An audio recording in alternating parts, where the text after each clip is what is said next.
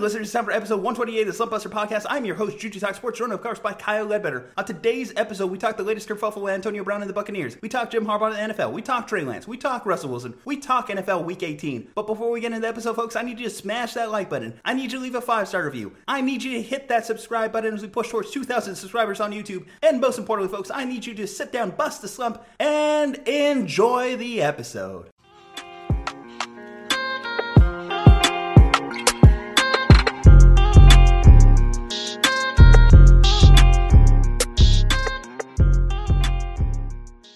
On this first recording of the new year, 2022. How are you doing, my friend? I'm doing fantastic here today. It is it's technically our first Slumpbuster podcast of the year, but of course we have wonderful videos out like our reaction videos to the college football playoff and preview of the national championship, of course, here in this fine 2022. Uh, not that I'm a total shill, but I'm proud of myself for being able to weave in all the wonderful content on the Slumpbuster podcast that we can promote and the Slumpbuster YouTube channel, of course. Um, we're doing quite fine here on this first 2022 week.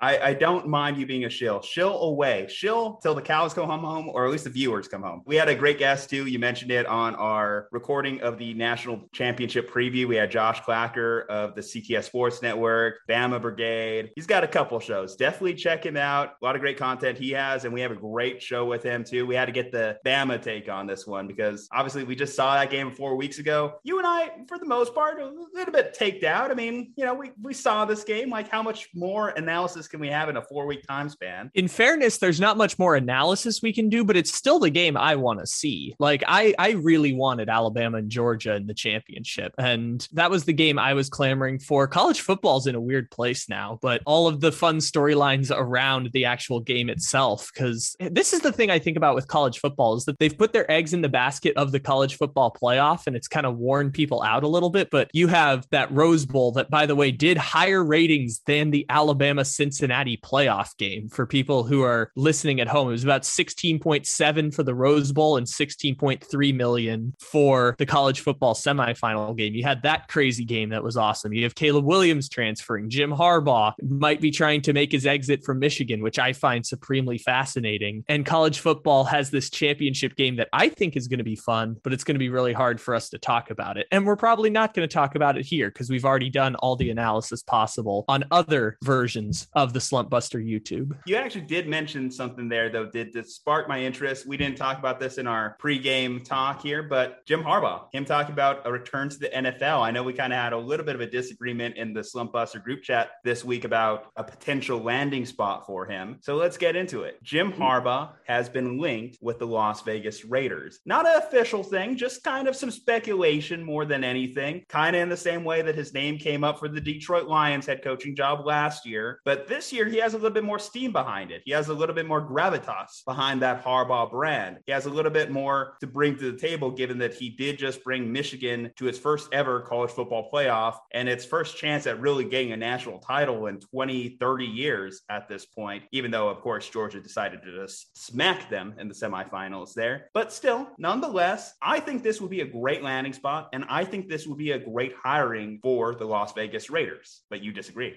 I disagree on both fronts here, and I'm going to talk about this more in depth on Take It Easy. The Spark Notes version of this is basically this is that from the Jim Harbaugh side, let's think about what Jim Harbaugh would be giving up to leave this job. Jim Harbaugh feels like he's in this place right now where he can have one of these Chris Petersen, Mike Gundy, Mark Dantonio type of jobs for the next decade. Jim Harbaugh's in his 50s now. As a head coach, he probably has 10, 15 years left as a head coach. Maybe he decides to retire early, like a Bob Stoops or Chris Petersen at Washington, who retired at 57. But Jim Harbaugh is kind of in this place where Michigan is not one of the 10 to 12 premier programs in college football, but they're in this next group where they're willing to invest in the football program to build a stable winning program. It's not going to be nationally great. It's not going to be one of the 10 to 12 programs that I would argue those jobs are better than an NFL head coaching job. Alabama with the power and resources you can invest, Georgia, the University of Florida on a good year, um, the University of Texas when they turn things around. They have more money to invest in those programs. Uh, you, you could throw Ohio State in the mix some people would argue Clemson. Clemson's probably in there, Oklahoma, USC, etc. Like jobs that you view as well as NFL jobs. Michigan is not one of those jobs, but it's still a pretty good job to have. And if you're going to leave that behind, of you can be 10 to 15 years the coach at Michigan, transition into a role where you're this beloved figure at the university and still have a say in decision making with the program, it's hard to turn that down. It's not a it's not the national level of success. We don't think of Mark Dantonio as one of the all-time great coaches in college football, but it's hard to turn that down. So would he turn that down for the Raiders? Because Jim Harbaugh undoubtedly has had a lot of success based on some really, really lucky situations. When Jim Harbaugh got to Stanford, Stanford didn't have success for 30 years in football. And the reason they had the success they did is because one of the greatest quarterbacks of the last 10 years happened to decide to go to Stanford and play for Jim Harbaugh. That being, of course, Andrew Luck. And they had three really great years with Andrew Luck. And then Jim Harbaugh went to the NFL and inherited a really, really great situation with the San Francisco 49ers and built it in such a way that they could make three conference championships in four years with a foundation of guys like Patrick Willis and Frank Gore and Alex Smith, which then transitioned into Colin Kaepernick and being that stable foundation. And you could throw Joe Staley in the mix and other guys on the defense. So let me and, ask are you saying that you see Jim more as a trailer than a tractor? Oh, it's a great question because we've seen the the body of work at Michigan, which is Jim Harbaugh is undoubtedly a very good coach, but Jim Harbaugh also benefits from the circumstances that he inherits. Michigan making one playoff appearance in six years, about what we thought Michigan would be. And in fact, Michigan probably wasn't going to make it this year in the playoffs, if not for one victory over Ohio State. And so Michigan kind of of exists in this like tier three of college football programs. And that's a pretty good job to have if you have total job security there. So the next thing I have to ask so you think that's the peak at Michigan? I think that this is as good as it's going to get at Michigan because Michigan is just not one of those programs anymore. We've seen it in the past, whether it be, you know, you want to go all the way back to the 60s and 70s with Bo Schembechler, and this is a totally different game that we're watching now, or you want to go back to the 90s where they happened to get Charles Woodson and they happen to still have that national brand. And, and Midwestern football still had a really strong recruiting base, but now there's national recruiting. So it changes the math a little bit. I think this is probably as good as it gets for Michigan, considering Michigan hadn't won a Big Ten championship since 2004 prior to this run. So I think nine to 10 wins consistently is about as good as it's going to get at Michigan. I think of Michigan in the same group like Michigan State, like Auburn, Oklahoma State. I think of them as programs like that. And that's not a bad place to be. If you're going to leave that behind, because I would, if I were in that position, I would have a really hard time leaving that behind. Like Mike Gundy's turned down multiple head coaching offers at the University of Tennessee, the University of Florida, Ole Miss, because he has this good thing going at Oklahoma State. Is Oklahoma State ever going to win a championship? No, Oklahoma State's never going to win a championship, but they're going to be pretty consistently in it every single year, make a bowl game every single year year, win eight, nine games every single year. To leave that behind, I would have to leave for the perfect job. And nothing screams dysfunction more than the Las Vegas Raiders, other than maybe the Jacksonville Jaguars and the Detroit Lions. But after that, even the Detroit Lions, though, by the way, the Lions have made what, like three playoff appearances in the last 20 years, and the Raiders have one. So even the Raiders scream dysfunction more than the Detroit Lions. And I don't know if I would want to go to that organization. I don't think the marriage works for either side. I don't I don't think the marriage works for the Raiders or Jim Harbaugh. Okay, here's why I think that it works for Jim. I think that the incentives there, you said the incentive to stay at Michigan because you could be comfortable, you could stay at a job for 10 to 20 years, you could just coast by on your reputation, get at 10 wins, and that sounds fine to the general population. I don't think that's Jim Harbaugh, man. I don't think that's what Jim Harbaugh is all about. Jim Harbaugh wants to be in that championship conversation. Jim Harbaugh wants to be among the elite head coaches. I think that Jim Harbaugh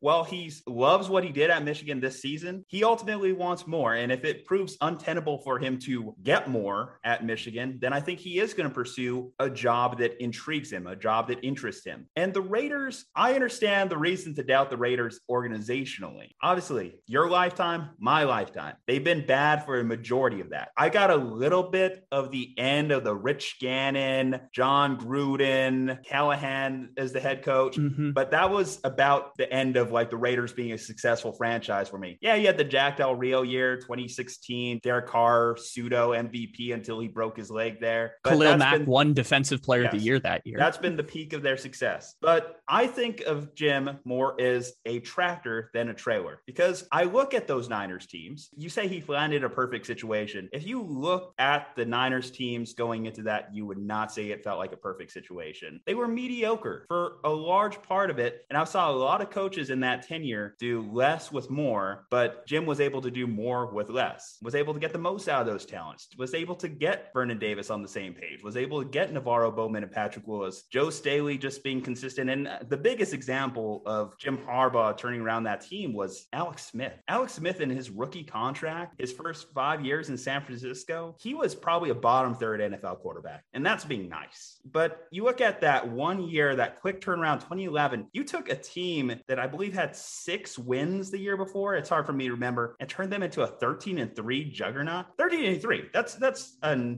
no laughing stock record in the NFL. It's hard to just lose three games in the NFL. And in fact, if you look at how that team started off, I believe through the first 13 games of the season, multiple games of the season, they didn't even allow a rushing touchdown. He just brought a mentality to that team that I, I think has been echoed through every place he's ended up, whether it be at Stanford, whether it's been with San Francisco, or whether it's been with Michigan. There's been some sort of edge that he's brought to that team. And I think he could bring that to a place that has had its share of dysfunction like the Raiders. As far as for the Raiders' incentive to do it, you just want to implement some level of stability into this franchise. And you want to have a coach that you think could potentially be around there for multiple years. You don't want to just have, I don't know, the flavor of the month. And then two years later, you're having to replace him. Now, I think they want a guy that's had a proven track record in the NFL. Jim's had a proven track record in the NFL. He's done it in college. At this point, I'm just ready to declare him. He's just an overall good coach. He's a probably tier two coach as far as college pros, everything. And I think that the Raiders could really use someone like that. Now, the question is, do they give him organizational control? Now, that is a thing in which I disagree with any organization doing for any coach because I have never seen an example where it's truly worked other than Bill Belichick, but Bill Belichick is just built different. So for and even case, people criticize Belichick, the yeah, GM, even Belichick, so. the GM, his wide receiver look, I, I, think is palpable every year that we just look and you have N'Keal Harry just out there, or gosh, I, I, can't even name half of the wide receivers that he's pumped in there. Philip They traded a second round pick uh, for Mohamed Sanu. Mohamed Seven Sanu. games. That is just one blind spot in Bill's game. it just will never be corrected. But for Jim, I think as long as you're bringing in Jim, the head coach, and Jim not the personnel guy. Now the question for the Raiders is: Is he a good fit with Mike Mayock? Are you getting rid of Mayock? What do you do there? Him and Mayock actually could work together. I don't know why, but I have this feeling deep inside me that feels Mayock and Harbaugh could vibe with each other and work as a good combination. Mayock, you scout the players, and you look at Mayock, he's actually done a decent job of getting players in there, like a guy like Maxx Crosby coming out and being one of the NFL leaders in sacks. You know, Josh Jacobs didn't think much of it at the time. Josh Jacobs, he on, he's on the field, is actually a pretty solid little running back. Probably the only big swings and misses you really talk about are like Clelin Ferrell, just picking him out. Oh, there's a lot of them for the Raiders because you can obviously throw Damon Arnette in the mix and Damon Henry Arnette, Ruggs. Yeah, and... yes, different reasons, different reasons there as far as that, mm-hmm. but uh, they were contributing on the field.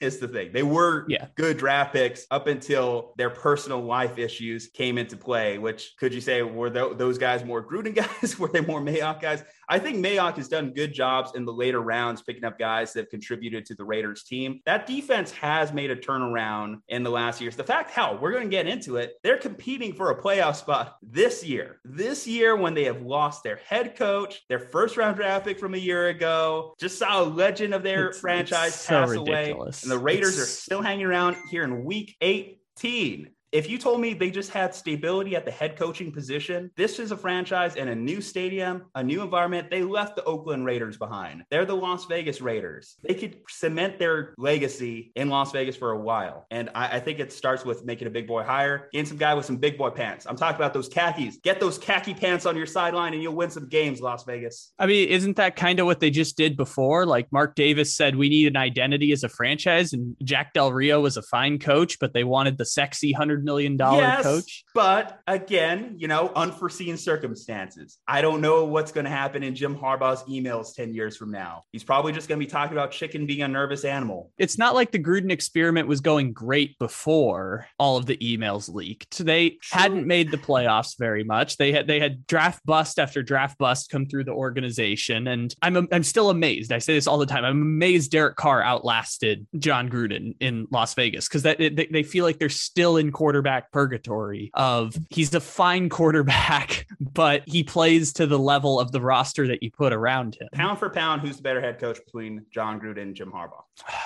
Jim Harbaugh certainly, but it doesn't then mean that it. it. doesn't mean that Jim Harbaugh is going to be successful though with the Raiders. And I think a big part of this too is Jim Harbaugh is only going to be as good as the players that you put around him, and the Raiders are going to have a really hard time doing that. Like you said, they they have a solid foundation. I'm not going to say a strong foundation. I'm not going to say a great foundation. They have a foundation at this point. Yes, they have Maxx Crosby. Yes, they still have Yannick Ngakoue. Yes, they still have Darren Waller. Hopefully as as long as he can come back from injury. And yes, they still have Derek Carr. And yes, Hunter Renfrow somehow has 1,400 receiving yards this year. All of that is there, but I could point to most teams and say there's a foundation. It just it puts the Raiders in a position where they're very clearly like a middle of the road team in the AFC. And I don't know if you want to sign up for splashy coaching hire when you're not in a position to actually build that success now. I'll say it again. The Niners were a middle of the road team in the NFC before they hired Jim Harbaugh. But with the 49ers, I think then you could still point to really talented players on the team like Patrick Willis. That's a that's a borderline Hall of Fame. In hindsight, who knows? Who knows if some of these players on the Raiders roster might have some unlocked potential that we we're not talking about because they're getting overshadowed by all the disaster that's happened to them this season and all the turmoil of the Raiders franchise as a whole for the last two decades. That is a fair analysis there. I just I don't think that it's replicable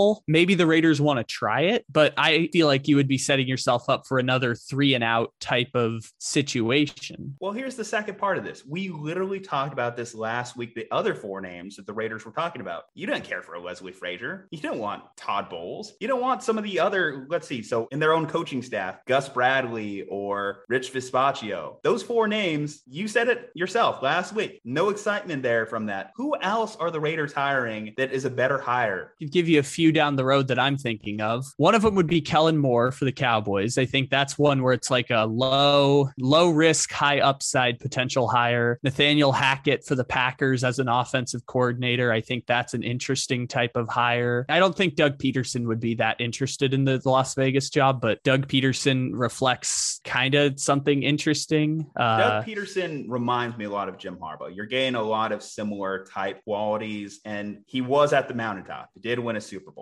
That would be a impressive hire for them. For this organization coming off of what they're just dealing with right now, that would be impressive hire. Yeah, I, I think that Pederson would be something. I'll throw Eric Bieniemy in the mix there too, because we we kind of gloss him over every year. I don't know what the reasoning is behind it at this point, but we kind of gloss over him every year. So those are some names that I'd throw out that at least would get me more interested. And part of that is just because I haven't seen it before. Maybe it's something that we just don't know and we're just missing out on some parts here, but I, I feel like every, the the Vegas glamour of Jim Harbaugh as a hire. Again, by the way, I just found out 58 year old Jim Harbaugh. By the way, 58 year old Jim Harbaugh as your head coach feels like it would be quite stressful for Jim, but it also reflects Jim trying to maximize his window while he still has a chance. Because as soon as Michigan has another eight and four season or nine and three season, we're not talking about Jim Harbaugh for one of these jobs. And I think that's probably part of it too, is that I feel like I know what Jim Harbaugh is at this point. It is stability. I think whoever the Raiders hire is going to fail because they're not going to make the playoffs in the next three years. But at the same time, I don't know if Jim Harbaugh would want to sign up for that when maybe you could wait it out for a better situation. And if not, Michigan's a pretty good place to land. I should have probably clarified that on the front end. No matter who the Raiders hire, I don't think it's going to work out because the Raiders can't get enough talent to make the playoffs consistently. I will AFC. push back on you. They hired Jim Harbaugh. They're making the playoffs next year here? Bet. That's a that's a lot of ifs, ands, and buts in between, but I feel very confident. well, very we will answer the ifs, that. ands, and buts here in the next two weeks when it happens. Am I right or am I Yes, right? and I will I will take those odds absolutely because I already know the Chiefs are winning the AFC West. So now you can filter in the playoff spots after that wherever you want to go. And I'll take the Chargers. I like the Chargers. I know they're playing a one game toss up with the Raiders this weekend for a playoff spot, but Yeah. love me some Justin Herbert. Here's what I'll say. I think that again, I mentioned the name Alex Smith earlier. I think if there's someone that I think that maybe not maximize being the right word, but be able to get the best out of Derek Carr from a playmaking perspective, similar to what we saw early in the season with Jon Gruden actually turning around Derek Carr's career, I think it would be Jim Harbaugh. A guy who's played quarterback in the NFL would be a good guy to have in Derek Carr's corner. If he loved Gruden, I guarantee Derek Carr, Jim Harbaugh would get along too. And I think that that would be a good starting point for the Raiders as they progress. We'll see too what happens to Derek Carr. That may be another thing too. That may throw off the Yeah. entire prediction there. I reserve the right if Derek Carr's not on this team to uh, walk that one back. I, I feel confident Derek Carr is going to be on the team next year, but it feels like Derek Carr has had a career where he's one of these quarterbacks that's like a 10 year starter in the NFL. It doesn't mean that he's going to start for the same team for 10 years, but he's like a 10 year starter in the NFL. Kirk Cousins,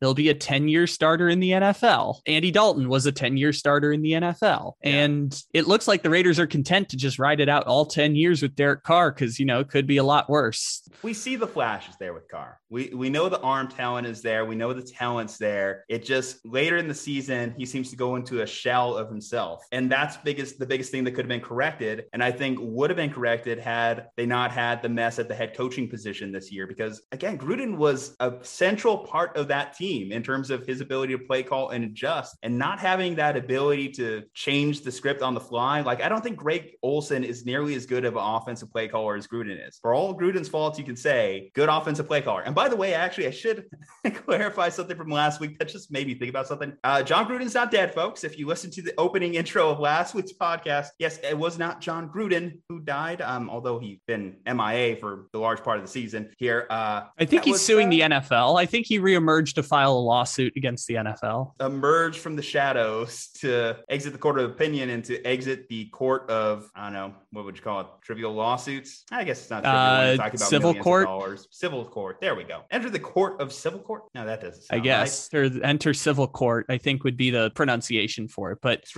yeah, yeah. Juju said Jon Gruden died instead of John Madden last week. There's a, there's a lot of Johns in the Raiders organization. Yeah, seems hear- seems to be a theme. Change it for a Jim, and you got a winning thing in Las Vegas. I'm calling it. Calling my shot.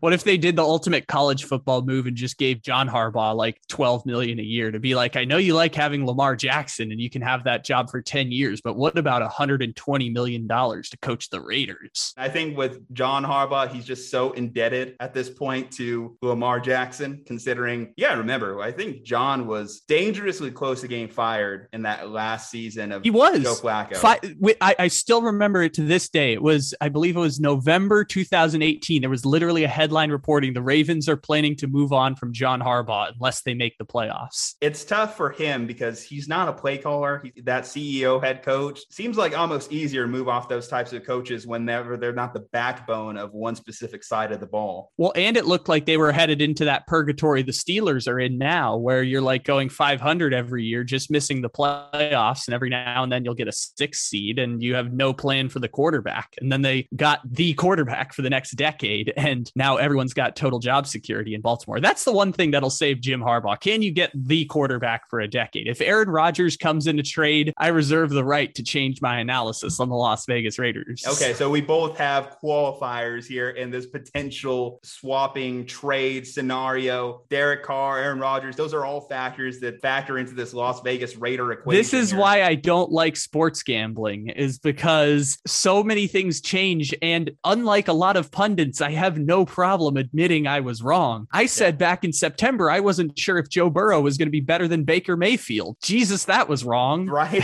And That's an instant change of analysis there. I mean, I, few I years ago was- on your on your show I said the Bills would go 6 and 10 and replace Josh Allen with Dak Prescott. Yeah, I can be wrong on this. If if they get Aaron Rodgers, yeah, I'm not certain that the Chiefs are going to win the AFC West cuz they got Aaron Rodgers twice a year in the division. no matter how many times things change, there are some things though that always remain the same. Speaking of like old takes, I think about from old timey Slumpbuster podcast. Basically, the first month of the podcast when it was just myself and my old co-host Dre, MMA Dre, for those unacquainted, we were just talking Antonio Brown, Antonio Brown, Antonio Brown, because we started this podcast right in his tenure, short-lived tenure with the then Oakland Raiders, uh, right in the middle of hard knocks. Knock on wood if you're with me, folks. And here, two years later, Antonio Brown is still very much a subject of discussion. Obviously, everyone has seen the inauspicious exit of him on the New York Jets field in MetLife Stadium, doing jumping jacks while also at the same time claiming he didn't want to go in the game due to an ankle injury. So interesting to think about there. This, is, of course, is just two weeks removed from him getting off a suspension for providing a fake vaccination card to the NFL. Now, I know we kind of talked about it a little bit after we got off our SEC championship, national championship preview, but it sounded like you were taking the more empathetic take than I was. Let me know your thoughts. Antonio Brown, where are you at with this guy at this point in time? I like to think that I am a, uh, a more empathetic person in general. So I, I, humanize a lot of people in general, sometimes to a fault, but I, I generally tend to lean on the side of empathy in just general day to day conversation. Before talking to anyone or hearing anyone else talk about the Antonio Brown situation, I recorded the uh, the memes of the weekend podcast that we do on Take It Easy on Monday. And this was before I'd heard anyone talk about it or anything like that. And I was just like, so do we have to talk about this thing? It's like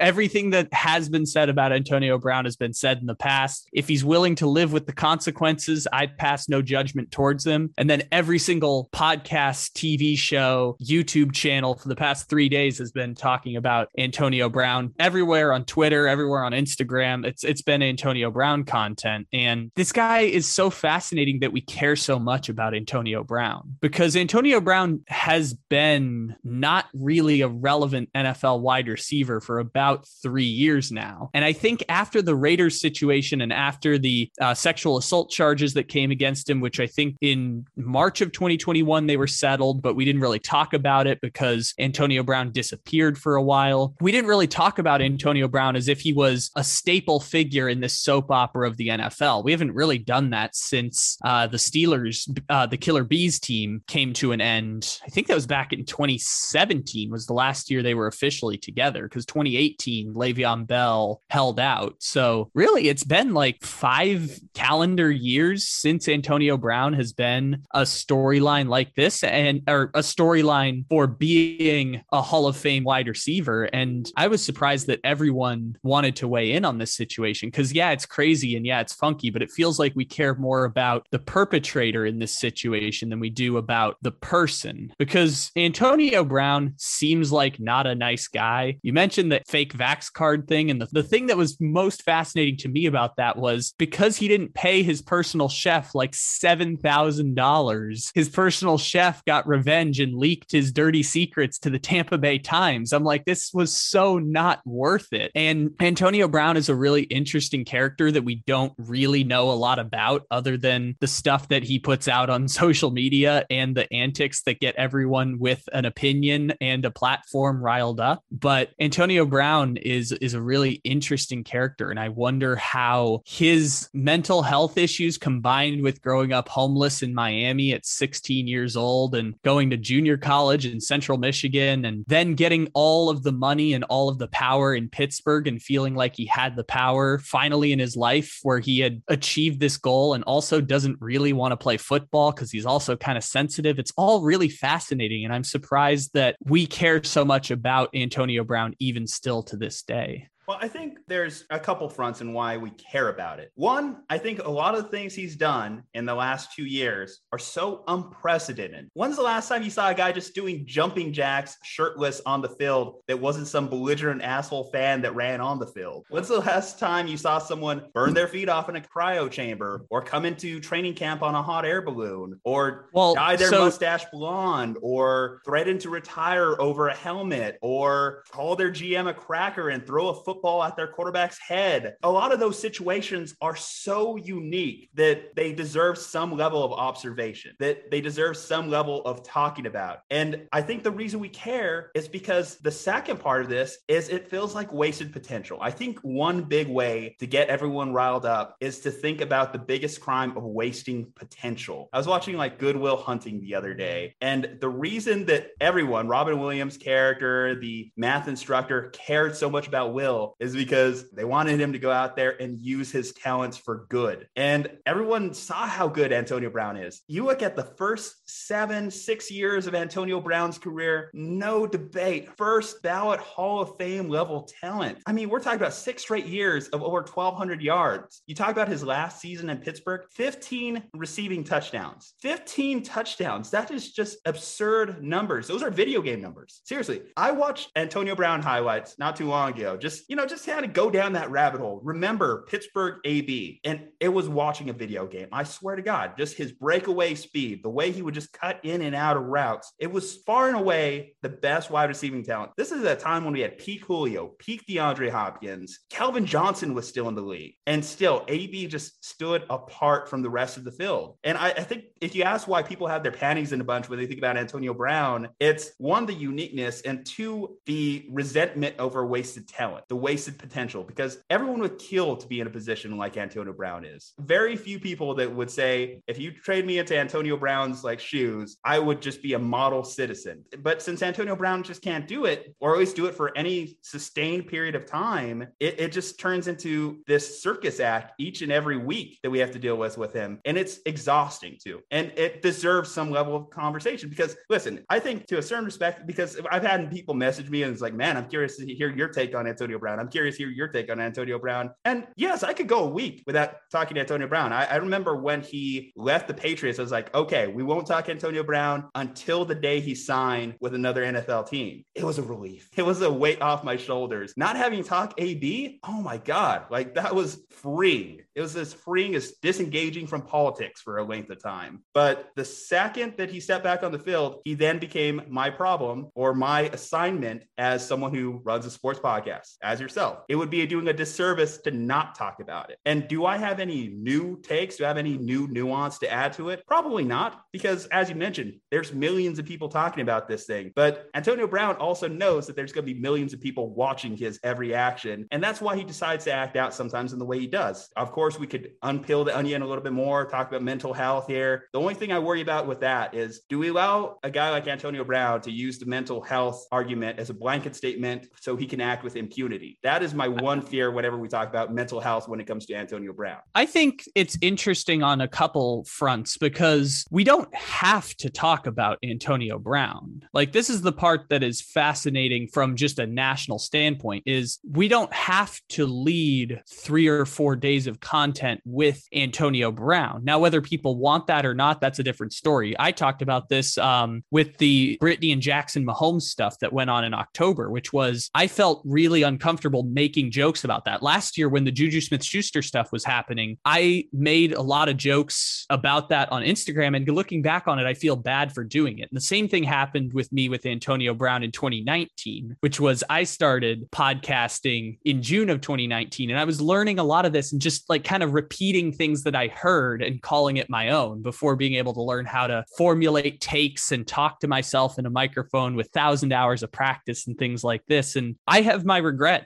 about jokes that we made on comical sports and jokes that we made on the podcast about Antonio Brown. And the way I kind of navigated it this week was by talking about Kevin Porter Jr. And most people listening to this may be like, who is Kevin Porter Jr.? Well, I will tell you that on the exact day that the Antonio Brown situation happened, at halftime of the Rockets game the night before, John Lucas III, who's an assistant coach for the Rockets, cussed out Christian Wood and Kevin Porter in the locker room. And at halftime, Kevin Porter threw an object, according to Shams, threw an object at John Lucas and left at halftime. Just left the stadium, got in an Uber and left at halftime. When they tried to sub Christian Wood in in the second half of the game, Christian Wood said, no, nope, I'm good. I'm not going in. And Kevin Porter Jr. and Christian Wood were suspended one game. Nobody's really talking about it except people who are really in the NBA circles. But I think that and, goes into what I was mentioning, though, of the level of talent that AB is. That we all see what we see, that he is a Hall of Fame level talent. And to add to it, he's also doing it on last year's defending Super Bowl champions, a team that is going for potentially a Super Bowl repeat. If this would happen in Detroit, if this happened, I don't know, name an also terrible franchise. If this happened in Jacksonville, maybe we probably wouldn't. Did didn't Vontae Davis do it in Indy or happened, Buffalo or something? It exactly happened in Buffalo. Guy retired at halftime, and that was the end of it. But also with Vontae Davis, we're also not talking about levels of impropriety thrown onto it, like we've seen, of course, with Antonio Brown. Like you mentioned, uh, and you mentioned this after the um, championship preview that we did too. There's also just criminal aspects to this that mm-hmm. we can't dive too much into because we don't know the full level of circumstances going into there. But there, there's criminal aspects. The, the things that have been credibly reported yeah. for people who are wondering is that the reason he was cut by the Patriots, it was Robert Kraft's decision, was because Antonio Brown was charged with a couple counts of sexually harassing workers that came to his home, female workers who came to his home, and one case of sexual harassment, or I'm sorry, sexual assault. One case of sexual assault and two counts of sexual harassment. The sexual assault case was, they settled in March of 2021, I believe. Those are things that have been credibly reported. Other than that, that's the background there. And that's why, too, I've seen this come up, this argument come up on Twitter as well. AB or TO, who is worse? The worst TO did was do sit ups in his driveway. That, that's the way I kind of like look at that situation. AB and TO aren't even the same conversation at this point. AB and Vontae Davis aren't in the same conversation at this time. AB has separated himself into such a unique category that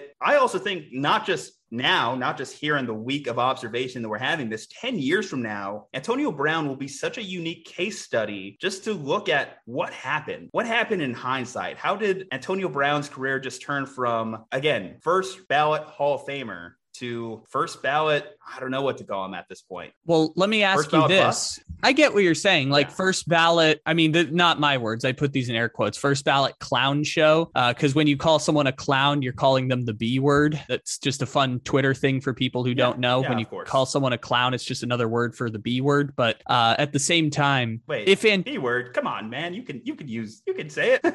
We have I, no censors. I know, but it's it's just I don't know which times it's the derogatory one and which times it's just the slang one. So I just tread on the tread on the safe side because I don't Fair know enough. when it's derogatory and when it's not. So when I don't know, I trend on the safe side. Um, never know when someone's going to clip specific sections of audio. Fair enough. The question I'll pose to you is: Say Antonio Brown. I'll take you back to January of January first, twenty nineteen, or the the end of the twenty eighteen season when you know he just leaves practice because because Ben overthrows him and yells at him, and he leaves practice and just doesn't show up for the last game of the season against the Baltimore Ravens. And then he gets traded to the Raiders, and everything else. Ha- oh no! First of all, he gets traded to Buffalo, then says, "I'm not going to Buffalo." See, another unique thing. At the same uh, time, though, let's say when that first thing happens, Antonio Brown retires from football, retires from football at that point, like he maybe wanted to. It seems like Antonio Brown doesn't like the, the discipline culture of football. He's really sensitive guy. At least it would appear. And it just doesn't jibe well with his personality. Also, someone who, again, has a lot of, you know, you could talk about daddy issues or talk about mommy issues or being homeless in Miami at 16 and going from that to, to Central Michigan Michigan and then being a sixth round pick, returning kicks in the Super Bowl in your first year. And see, you mentioned all, all of that. that. It's just a shame, man. Eh, if he well, just, so here's yeah, here's the okay. point I was going to say go. there, which is if he retires at 30, do we still talk about wasted potential? Do we still talk about uh, throwing it all away? If he just walked away from football then and we don't have any of the stuff that happened afterwards and he does what Andrew Luck did where he retires at 29 or he does what Gronk did where he retired at 29 but then Gronk came back at 31. Like if he walks away at 30 years old, do we still talk about wasted potential and throwing it all away and all of the the hyperactive language that we're using this past week and for the last three years when it comes to Antonio Brown. See, it would fall into the ballpark of certain Hall of Famers that we have seen in the past that have had shorter 10 years than we would have liked, but got in because the talent was undeniable. The numbers were undeniable in their short peaks. I think of obviously Kel Calvin Johnson is a comp that comes to mind, even though Calvin, looking back in hindsight, there was more injury concerns that he initially led on when he retired. Patrick Willis, same type of thing, retired earlier than we were expected, but in hindsight, let it be known that he had more injury concerns than he was talking about. Uh, Sandy Koufax, I guess, would be a similar comp, but of course, Sandy Koufax is uh, milk toast compared to Antonio Brown. I think we would have been disappointed, yes. And I think we would have been mostly disappointed because we enjoyed seeing Antonio Brown out there. He's a spectacle. Like in terms of just the player, Antonio Brown is a treat to watch on NFL Sundays. I remember talking with some friends that were Steelers fans. You want to know how much of a treat he was? They were talking about naming their kids Antonio because of how much of a Steelers legend Antonio Brown was becoming. He was ready to walk down that same vein of Steelers Hall of Fame wide receivers from years past. You know how the Steelers just kept recycling Hall of Fame level wide receiver after Hall of Fame level wide receiver year after year after year. That was Antonio Brown's show. And then Juju came into it, and then it just seemed like everything just slowly started devolving from there. I think there would have been just some level of disappointment there, but we could have lived with it. I think we could have lived with it a little bit more than for someone to actively be ruining their NFL Hall of Fame resume, to go to such lengths, intentionally or unintentionally, to burn down your entire legacy, I think is what's most hurtful vicariously. Well, the point I would argue there is if he retires at 30 and we all agree he's a first ballot Hall of Famer for what he did in Pittsburgh, then he's still a first ballot Hall of Famer now. I'm not going to apply the character clause or morals clause because there's a lot of hypocrisy involved in a lot of that stuff. Like Antonio yes, Brown. Okay. Yeah, T.O., yeah. right? T.O. gained held off for multiple years. But again, yeah. T.O. and A.B., it's an apples and oranges conversation at this point in terms of the certain levels of, you know, character flaws that we've seen. Yeah. And, and I don't think any of that should apply here because a lot of the Antonio Brown stuff is all semantics. Again, we could have ignored all of this stuff with Antonio Brown, but it's a super polarizing and charged issue because Antonio Brown follows this line of diva wide receivers that generate a lot of attention because people, like you said, people really love the idea of how could you be the guy who throws it all away? But some people want to make that a case even when there's no case for it. Like Antonio Brown could have left football in the same way. Like if you hear Andrew Luck talk about uh, at his final press conference and then he kind of disappeared for three years. But when you hear Andrew Luck talk about it, Andrew Luck was going through a lot of really difficult things. He's talking about losing love of football and spiraling into depression and going through all the rehab was draining all the fun out of his life. And you hear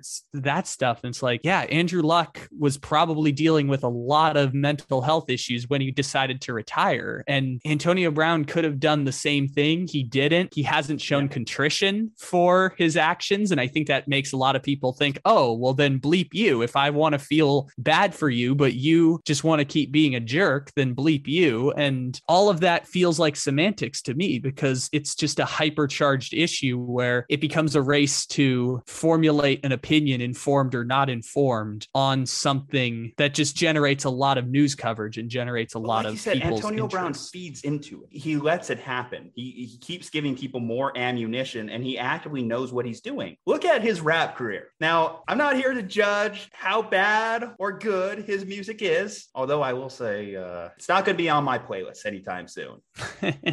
but if you just like analytically look at the lyrics of it, it almost seems like him pushing back against everyone, trying to punch back. And, you know, you, not to get political with it, but, you know, you think about like stuff like Donald Trump, you know, why were people gravitating to him? Because he was the guy that punched back. And that's kind of like in a similar vein of what Antonio Brown does whenever he does have these blow up scenarios. He'll go out there and he'll make a music video. He'll challenge Jake Paul. He'll do an IG live. I think he did an IG live after this little recent blow up too. Mm-hmm. He did a rap video, I guess, or a rap song. he dropped a rap game. song yes. immediately after leaving the stadium. You're correct. So and it's not like he's not aware of what he's doing sometimes. I, I think that's so, the other thing to this. I have an idea for this, but I don't know whether it's grounded in fact. This is just kind of me trying to put pieces together. And I heard, ironically, I heard Ricky Williams talk about this idea and I found it really fascinating, which is when you don't want to play football anymore. And it seems like Antonio Brown really doesn't want to play football anymore. It's that the environment is not healthy for him. He's really sensitive. Bruce Arians bucked heads with him all the time. Like, you know, though, you say that he he doesn't want to play football, and I agree with you based off his actions. Your actions speak louder than your words. But he has had words. He has had statements in the past too, when he's had his little hiatuses over the last two years, where man, I wish I could just be playing. Man, look, I can still go out there. It's kind of somewhere. I guess this is where he is somewhere. To how T.O. kind of got blackballed from the league, and still at age 48 is saying, man, I could still be out there. Bucks sign me. And I think a big part of the reason, and T.O. is in the same camp, is Antonio Brown has a really freaking awesome job. Antonio Brown also makes a ridiculous amount of money to play football. And uh, this happens to a lot of NFL players where when you retire, you try and keep that lifestyle going. It's that like the rest of your life, you think, and a lot of times is, unless you change your expectations, it's never going to be as cool as being in your 20s, worth $20 million and playing football. That's a really freaking awesome job to have. And so what ends up happening is you see baseball players get found with 50 pounds of cocaine in their car. You see a bunch of athletes try and become rap stars. You see a bunch of athletes uh, commit healthcare and insurance fraud. We saw like two dozen former NFL players go to jail for healthcare and insurance fraud because you're trying to keep up the lifestyle, even though you don't have the same leverage as before. And Antonio Brown's looking around and it's like, I don't want to play football anymore, but I love all the perks of being worth a hundred million dollars playing football. And so he's turning to Jake Paul. He's turning to turning to Jake Paul. He's trying to jumpstart a rap career because rappers and athletes have similar types of roads to having a lot of success in the creative arts and make a lot of money doing it because there's a lot of money in rap and sports. And so I think Antonio Brown's looking around like, I don't love football, but I love all the perks that come with being a star athlete. And so he just keeps coming back time and time again to football. And by the way, has the support of Tom Brady to help him continue that. And so it's just easier to continue doing that and ignore all the stuff you don't like. But I imagine ignoring your coach hating you and ignoring being ostracized in the locker room probably going to do some damage to you and your mental health. Yeah, and that's where too you also get into these discussions about enablers. You mentioned Brady, you mentioned Arians, you mentioned Mike Tomlin. All these guys did they do Antonio Brown a disservice by enabling him, or did they do what they thought was in his best interest? We we like to think that the coach is the leader person who cares about the individuals and has a responsibility to be a, a leader figure in their life. I don't know if any of those guys actually owed Antonio Brown anything. Maybe it would have been better for the team, and therefore it's their job job as leaders to support Antonio Brown better. I think in an idealized world that would be the case, but there's only so much that they can do for Antonio Brown when the 55th guy on the roster is getting cold heartedly cut because that's just the nature of the game. So I think there's only so much they can actually do for Antonio Brown. This is where the people who really care about Antonio Brown in his life and show Antonio Brown real love and real support probably could have helped him out. Maybe that's a teammate, maybe that's yeah. a coach, maybe that's a person with the training staff. Maybe it's Tom Brady if they had that level of a relationship, but yeah. I, I don't know if the coaches specifically owed him that much. That's where I do kind of feel for the guy. I will say that. I, I feel like he started to alienate himself from so many people that I do kind of wonder where his next turning moment is. Is he going to ever be a guy that goes back to his baby mama, goes to his children, you know, kind of ingratiates himself with family? That would be my first place to turn if I was in a situation like AB where I've just burned like every possible bridge I can imagine to turn to family. But even that has been kind of a rocky road for him, as we've seen in the last couple of years. So I, I do hope ultimately that he does figure it out. I don't think he's ever going to play football again. My, if we're saying like absolute bets here on this podcast, like we did with Harbaugh before, I don't think AB is playing football again for another team. Again, with the spectacle we saw this past weekend, I, I just don't think you could do it. If you're you're going to blackball T.O. for less, you can't bring back AB after what just happened this past weekend. And I know he's an excellent talent. And the funny part about it, he's still technically on the Tampa Bay Buccaneers roster as of today. Go check oh, it yeah. out. I am not kidding you. Check out the website right now for the Tampa Bay Buccaneers. He's still on their depth chart, but I, I don't know. I, I can't speak what are the right steps he needs to take, but he just needs to change the script here. Just change the script on his life because at this pace, at this rate, because we're talking about just the amount of headlines in just a two year time span, it speaks disaster in five years if he keeps going at this pace. Case. Yeah, I, I think there's truth behind that. And I honestly think if Antonio Brown keeps getting drawn back into the football lifestyle, if he can't find a pivot to somewhere else it, or find something new that gives him purpose in life, I think he'll be back. And I think there will be some team that will take a risk on him. Maybe not. I know when he was originally coming off of his suspension, there were three or four teams that were interested in signing him then. And I imagine that there will be teams interested in signing him again. I just don't know if there's going to be a perfect match in there somewhere. Maybe it's like Carolina or something. And maybe, eh, by the way, it won't be this year. It won't be until the off season that this happens. But I think someone somewhere is going to give Antonio Brown a chance if Antonio Brown wants, or if Antonio Brown gets drawn back in, because it doesn't feel like he wants to play football, but it feels yeah. like if he gets drawn back in because you've been away from the sport for six months and you're spiraling into depression or you're spiraling into alcoholism or you're trying to find some way to move on from football, but you also really miss all the perks of being a football player, then he'll get drawn back in the same way Adrian Peterson's out here signing with the Tennessee Titans practice squad. Josh Gordon, right? That's another comp to put in here too. Although I, I think the difference is there is just like Josh is only hurting himself most times, where AB has had moments where he's hurting other people. Josh Gordon's is a really freaking interesting story because we talk about humanizing people. Like people don't really make the stay off the weed jokes anymore because weed is more culturally acceptable and addiction I, I is not in the same boat. Have a little fun with it because mostly because Stephen A is very meme memeable in that one. Just yeah, Stephen A. There.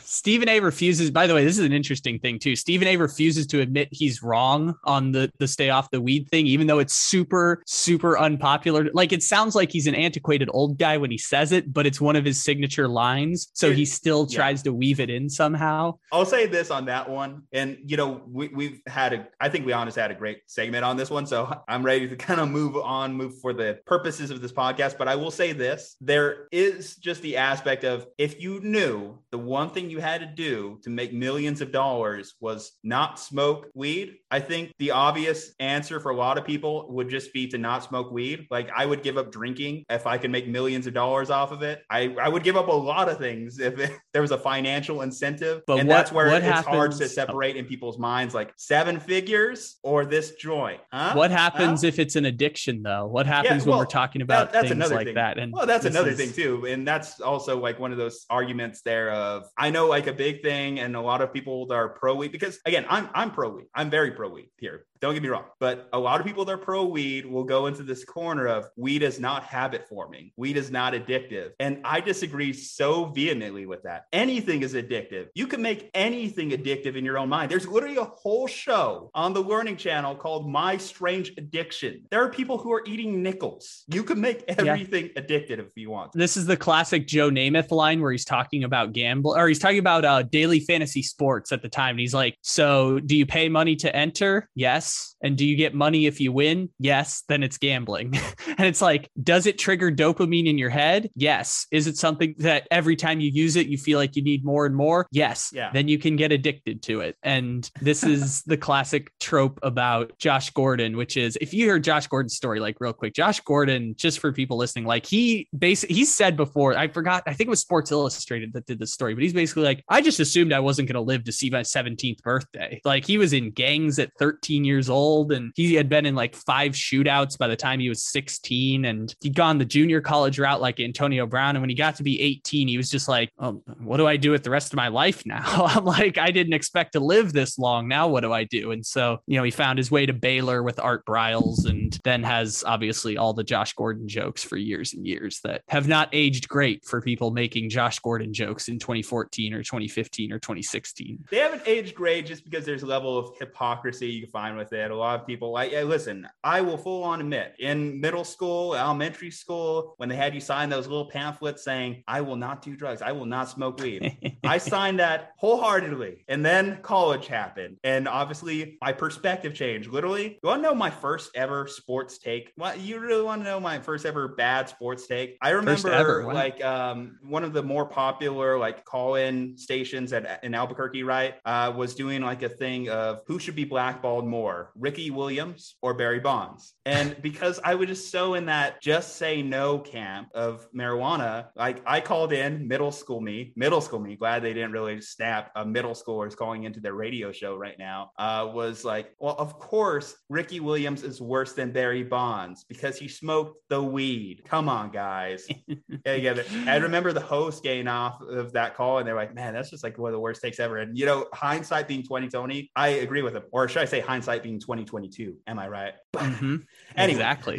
but no, uh, seriously, um, we can all change, and specifically with drugs and everything like that. Well, at least what we considered drugs at the time. That uh, the perspectives have changed in multitude of years. All right, well, we're going deep on this one. We we got into so many different levels that went besides football here. To our credit, to our failure, whatever people think our shortcomings or beliefs are on that particular subject. Yeah. Let's transition here. Yes. Uh, let's have a little fun with this. I know, like the last couple weeks, I've picked apart your NBA power rankings. I've gone in deep on you. I've judged you harshly. So I'm going to cede control here as we have one more power rankings left to go on the NFL schedule. I just wanted to dive in. What do you think? These are this is my second to last update of the year. Any disagreements, agreements? What do you think? Juju, Juju, why are the Tennessee Titans number five? Why are why, why do you think the Tennessee Titans are good at football? Why are the Tennessee Titans number five, you ask? Because I have just been dogging on them so hard the last few weeks. If you look at the previous couple weeks, I believe I had them at 13 or 14 behind the 49ers. Well, they go ahead and beat the 49ers. I think last week I had them just outside the top 10 or at the bottom of the top 10. And this week I know they crushed the Dolphins, who are a pseudo going to be a winning team at the end of the year. Obviously, we've been riding that wave of Miami Dolphins love. So as far as the Tennessee Titans go, I feel it's because I've judged them so harshly earlier in the year that I feel like their most recent run of success success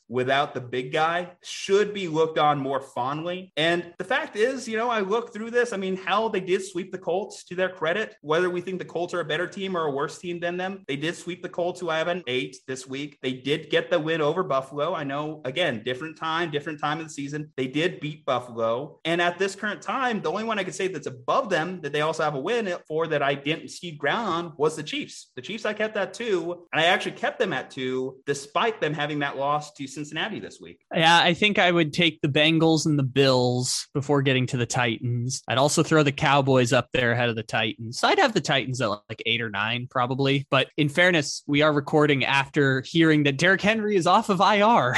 no idea how that happened, but yeah, it looks right. like Derrick Henry's gonna gonna play apparently. See, now you add Derrick Henry back into this. Their defense has been rolling. AJ Brown looks back. Julio's still kind of been a bust for them, but he does exist. Julio Jones is on their team. Now they're healthy. I mean, they're as healthy as I suspect that they are. And that Titans team, when they were fully put together, I believe they were a top five team earlier in the year. And now they might be a top five team again. Plus, plus they might end up with the number one seed in the AFC after this week. Oh, they will. Happens, they play they play the Texans in a winner in for the one seed this week. So they're gonna get the one seed. They're gonna get the first happens, round bye.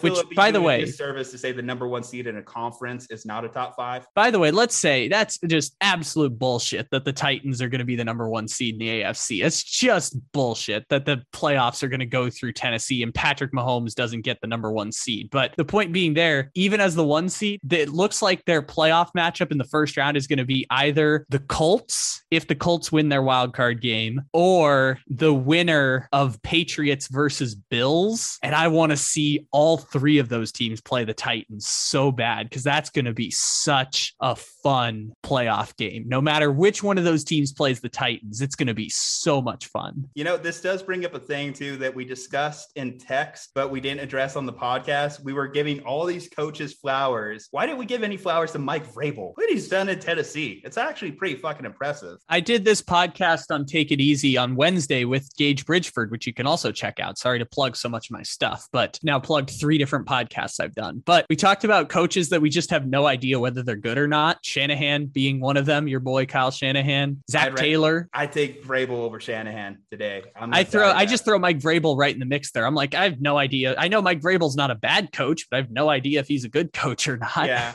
but you know, the first name, one of the first names out of our mouth was Frank Reich. Frank Reich or Mike Vrabel. You just look at well track record. You look at the seasons. Vrabel's high end was an AFC Championship. Frank Reich so far, I mean, uh, almost victory over the Bills. Yeah, but Frank Reich also has the one playoff victory when he had Andrew Luck, and you know they lost in the divisional to the Chiefs. No shame in that. And then they loses Andrew Luck, and of course your team is going to be worse if you lose Andrew Luck. So I, I think Reich's just had bad luck in that respect. True, Vrabel's just, also been ridiculously lucky. Lucky, but every game he's in, I give him a chance. I never go into a game with the Titans and don't give him a chance to win, even in games in which I think they'll lose. You know what that makes them? A second round exit. That is what a definition of a second round exit is, is that we know they're not as good as teams with elite players, but we also know that they're not going to get killed by anyone. That makes but them a second round exit. Have their elite players as well. Come on. They got the big man coming back. They got the big guy coming back. And that's AJ what Brown, gives them a chance. Also, that is what gives himself. them a chance. They, they have some talent there. We'll just see because Tannehill's been the biggest question mark I've had with them. A little bit of regression there. Okay, who else do you want to pick apart on me here? Who else did was you know? Now that we've had this conversation, I do realize like two through six in the AFC are pretty even. When we talk about the Chiefs are number one, then you have Titans, Bengals, Bills, Colts. I think you had the Patriots as the the sixth best team in the AFC. Yeah, which, I dropped them to 11, which I know might seem odd because I had them in the top 10 last week. And obviously they, they put it on the Jags. Uh, what was it, 50 to 6 or something? Final I think score? that I think the Jaguars did have 10. I think they had yeah. a garbage time touchdown in there. So you could say, why would you drop a team that just put up a 50 burger? Well, the way I looked at it was I had the Cardinals at 11 and the Cardinals beat the Cowboys, and the Cowboys last week were five. So that's I mean, kind of how yeah. I rationalized it. Let's do it in the AFC, like Buffalo.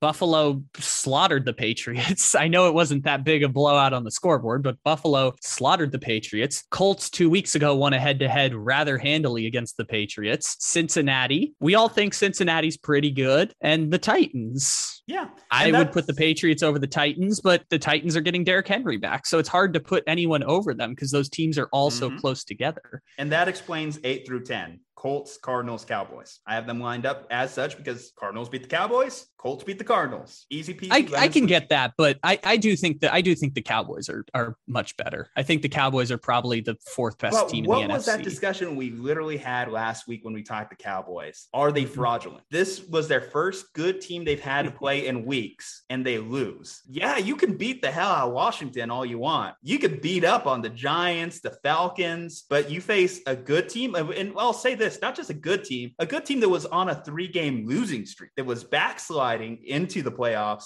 and you lose that game. And the Cardinals were firmly in control for a good point in that game. Yeah, I mean, I know the Car- Cowboys made it a little closer towards the end, but the Cardinals pretty much from the start to finish were winning that game. You know what I would describe the Cowboys as? A team that they're probably not going to beat a bunch of the really good teams, but also they're not going to get blown out by anyone. And you know what that makes the Dallas Cowboys? Diet Tennessee Titans. Second round exit, baby. Okay, I will see that, but like I guess 10 just feels like a good range for them because I'm also thinking head to heads here. Obviously, at 11, I have the Patriots. So they had a close victory against the Patriots earlier in the year. By virtue, Cowboys get that win there. Head to head, they beat the Chargers too earlier this year. Okay, so they got a couple head to head wins there. They went head to head against my Niners. I couldn't tell you how that one's going to go. It's a potential playoff matchup. I, I couldn't tell you how that one's going to go at this current juncture in time. But I do know that they lost to the Cardinals. I do think they would lose to the Colts. I think they would lose to the Bills. They face the Bengals here today. I think the Bengals would get them. And I think the Titans with a healthy Derrick Henry could get them. And then that's not even saying going into the top four of the Buccaneers, Rams, Chiefs, or Packers. But they've lost to the Chiefs. They could lose to the Rams. They've lost to the Bucks, and if they play the Packers, I think we know how that one will go. Yep. For for tiebreakers, because you brought it up, and I imagine when we get to our game preview, we'll talk about this too. But there's about 98% certainty that the Dallas Cowboys are going to be the four seed in the NFC, and the only reason I say that is because they would need Tampa to lose to Carolina at home to not be the four seed in the NFC. So the difference between 10 and seven is not that big of a deal to me personally. It's not as egregious as the Titans at five, which I found laughable because I would probably put the Titans at 11. Give them their head to heads, though. I will say, I guess the only misnomer there is, of course, the Cardinals being at nine versus the Titans at five. When the Cardinals, I guess, in week one, but I, I think that's where I'm just like, it, it's week one. That was just a weird game. That would, and by the way, the Cardinals also then had healthy DeAndre Hopkins, healthy JJ Watt, healthy Max Williams, healthy guards on offense. Uh, the Cardinals have just been decimated by injuries, yeah, and it's not the same team I that still, it was at the start have to factor into the Cardinals ranking. They were just coming off a three game losing streak. Had they, that yeah. been a little bit prettier for them, had they not had a loss to the Lions mixed in there, then, you know, that changes the math. The first half Cardinals and the second half Cardinals are totally different teams. I totally get that part of it. Like Arizona at the start of the year with, with all those guys healthy, you could argue might be the second best team in the NFC, might be the third best team in the NFC. Now they're pretty clearly like the fifth best team in the NFC. And I think that's just injuries. I think that's the case for Arizona. And nine is about right because they're like the fifth best team. The difference between the fourth and the fifth best team in the NFC is they could win or lose a playoff game in that way. Like the Cardinals could probably their likeliest scenario is go into Dallas in the wild mm-hmm. card weekend and beat the Cowboys. They just did it last weekend. They're probably going to play again in 10 days. So maybe they'll do it again. Here's what I'll give you with the Titans. I did go back and forth with them on the Bengals. I really kind of struggled on flip flopping the two there. In fact, I think right until the final hitting save to publish, I was back and forth on that one most, whether I wanted the Bengals to be top five or one of the Titans there at the five spot. I just asked myself in the playoffs, Cincinnati and Tennessee, I don't know how the math would work. Let's say they just face off with each other. You, you said it's probably one of the most unlikely ones to happen, but still. Cincinnati would have to lose to Cleveland this weekend, but still, or they play in the AFC championship yeah. game and we just say to hell with everything we thought we knew. But if it happened, I would give edge to the team that's been to the playoffs over the last couple years versus the team that's making its first playoff appearance in multiple years. And obviously, you have a sophomore quarterback and a really good sophomore quarterback, by the way, a really fucking good sophomore quarterback with a really fucking good rookie wide receiver. Let's have this one real quick. Just quick take. Better weekend, uh, Ja'Marr Chase or a Njigba from Ohio State? Uh, God, both of them are insane. The fact that they had combined 600 receiving yards between the two of them is just just ridiculous. Just, my we, God, we used, talked about it. Your fantasy matchup, man. You had Ja'Marr. Shout out to you. I give, did have Ja'Marr you, Chase. Let me give those two, flowers to you, my friend. Two times in four years, I've won my fantasy football league now. Uh, four years ago, it was on one Doug Baldwin falling backwards catch to win the championship. But two times in the last four years, I have won my fantasy football championship. But no one cares about anyone else's fantasy team. I will say that uh, in the case of this is maybe a bold take to go out there with, but in the case of Cincinnati and Tennessee, I think both of them would get absolutely crushed by the Buffalo Bills if they faced off in the playoffs. Ooh. I, I, struggle with that one because the Bills, yeah, they kind of righted the ship a little bit here. Obviously, game that win over the Patriots was a nice little turning point moment for them. Uh, their victory over Atlanta, though, was a little bit shaky. It wasn't as clean a victory as you would have liked for a team that you're considering a almost Super Bowl contender. They should at and least yet, be up there competing with and yet the Chiefs in theory. They won by 14 points, even though Josh Allen had a 15 passer rating in the game, which is the point I say about the Bills. They can win the AFC and they can also lose to the Patriots at home in the wild card game. So Buffalo, the AFC is wild except for the Kansas City Chiefs, and even the Chiefs might have to play Justin Herbert or actually the Chiefs' two options as the two seed. They'll either play Justin Herbert or they'll play Jonathan Taylor in the wild card game, and both of those are not easy for Kansas City. Yeah, I would say if I was them, I would more prefer to face the Chargers over the Colts. We can yeah. talk about the Chargers more when we get to that wonderful that's, game. That, that's true. That's true. Well, I guess with that said, for the interest of time here, uh, any more objections? Uh, let's go deep into the archives of teams that really, really don't matter. Do you have a problem with me having the New York Giants fall to 31 behind the Jets? Uh, not at all. The New York Giants are really freaking bad at football. I totally understand that That's point. the Jake Fromm bump. Still, still disrespected about the Saints. Still feel disrespect. I'm sorry, the New Orleans Kamaras, as we're appropriately calling them, because as we'll find out, the Saints uh, actually have a better chance to make the playoffs right now than the San Francisco 49ers. So uh, I will take the New Orleans Kamaras and the disrespect of putting them at 18 over San Francisco. Okay, you know, I think this is actually a transition into some game previews here because I do want to kind of like talk a little bit on, in on the Saints here. So let's go into their game because that is actually going to be on our list. So the Saints in week 18 will be facing the Atlanta Falcons. And you ask, why do you have them at 18? Why don't you trust the New Orleans Alvin Kamaras, as you're calling them? As you, a proud member of the New Orleans Illumisante, vouch for them so frequently on our podcast. The reason I don't trust them is because this is an offense that, as of going into this week, hadn't scored a touchdown in 11 quarters. I don't think they're the New Orleans Alvin Kamara's. I actually think they're the New Orleans Marshon Lattimore's. They're the New Orleans Marcus Davenport's. They're the New Orleans Cam Jordans. This is a defense first led team that if they just had something at the quarterback position, they would be so much better off for it. And this is why, hell, I, I have them firmly in the Jimmy Garoppolo sweepstakes. I have them in the Russell Wilson sweepstakes. I have them just in the competent quarterback sweepstakes. And, you know, you look at early on in the season when they had Jameis there, one of my theories for why Jameis and the offense seemed like it was kind of boring was I thought it was just fighting against itself because it was almost Sean Payton just trying to limit Jameis Winston's opportunity to fuck things up as much as possible. And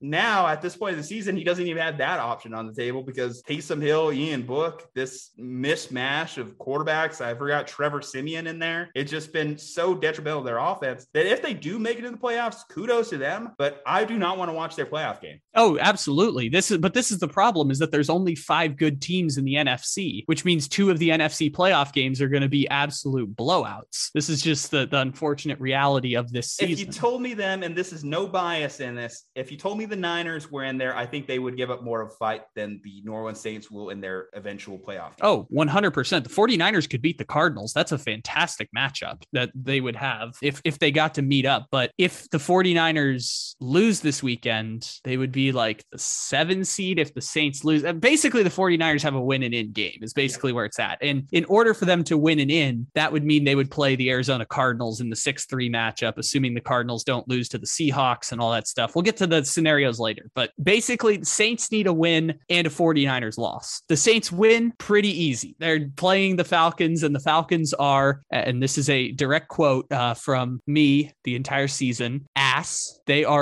really bad at football. They happen to win 7 games this year because they were really lucky in one possession games, including the first time they played the Saints where Matt Ryan threw a Hail Mary down the sidelines to set up a game-winning field goal. Falcons are terrible at football, and the Saints are going to win this game unless the Saints offense just totally does stupid shit and takes them out of the game, which is basically the same thing the Colts are doing this weekend against the Jaguars is just don't do stupid shit. We're going to go to the playoffs. And the Saints are probably going to win that. The reason I've been calling them the New Orleans Camaras, and I wish they had like a car or something to describe the Camara or something. I know it's Camaro, but that'd be a cool logo. The reason I've been saying that all season is uh, they need like 35 carries from Alvin Kamara in that playoff game that they're going to inevitably play against like the Rams or some shit. They're going to need a lot of Alvin Kamara just to have a chance to be within 14 points. Because, like you said, the Saints are probably the 18th best team in the NFL. You're probably correct correct in the power ranking analysis. And yet, even still, they're going to maybe make the playoffs. And if it were up to me, if it were my choice, the 49ers and Saints would both be in the playoffs and we could get the shitty Eagles out of here. But the Eagles have already clinched a playoff spot. So we're going to have to deal with the Eagles getting blown out by Tampa or getting blown out by the Rams. And we can enjoy either the Saints or the 49ers. If it were my pick, I would pick the Saints. But once we get to the 49ers game, we'll talk about the intrigue now because of Trey Lance entering the conversation for San Francisco. But I would still take the New Orleans Camaras because I've been on that hype train for the past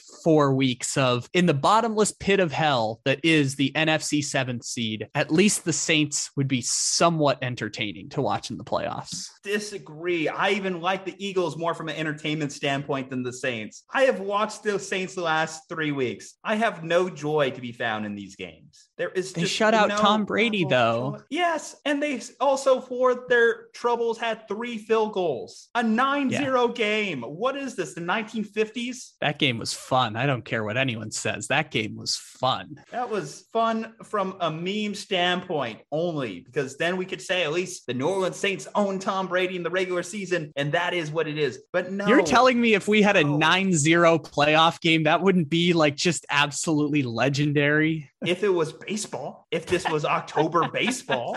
But no, I do not want to see it. And I can't even make the teams joke because New Orleans doesn't have an MLB team and they probably shouldn't even have an NBA team and they shouldn't have an NFL playoff team this season. That is why, you know what? Screw it. I'm two games behind you in this pick 'em now. I've picked up ground.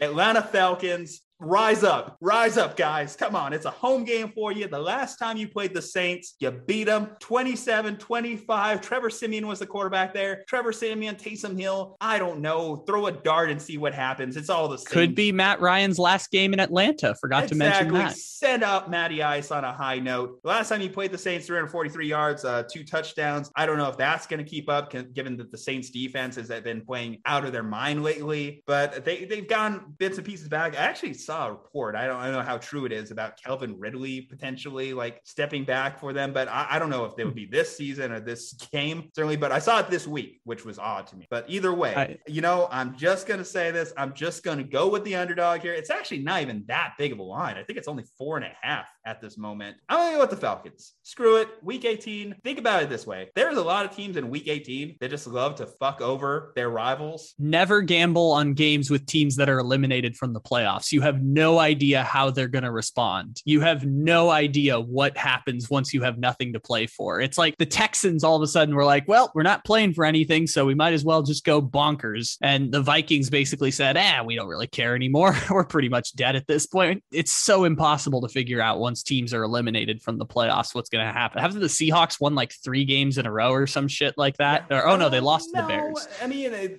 they, had a great week against the Lions here. They, I think they also put up 50 this week, but I agreed. Like teams are eliminated, have a chip on their shoulder. They love to screw over these teams that they know can make it, especially in the Saints Falcons. I know it's not much of a rivalry anymore, at least to us, the mainstream audience here of football. But if you go into those NFC South conversations, conversations. Oh, these two teams have a lot of hate for each other. Obviously, the uh, Mercedes arguments too of years past uh, between sharing stadium names practically. Rest in peace to the Mercedes-Benz Superdome. Now the Caesars Superdome. But you know, I I will know that I have lost whenever Josh Rosen steps out on the field. We got to see some Josh Rosen last week, so uh, yeah, I imagine that even if we want the perfect exit would be one of two things for Matt Ryan. One, a classic Falcons chaos game, which is it's not going to happen because the Saints can't, but both teams score in the 30s, 350 yards, three touchdowns, one interception, and just dumb shit happening at the end of the game. Just a classic one last ride Falcons chaos game, or Matt Ryan lying face first on the field looking very sad. By the way, Matt Ryan getting a taunting penalty against the Buffalo Bills this weekend. He scored a touchdown, got hit with a taunting penalty on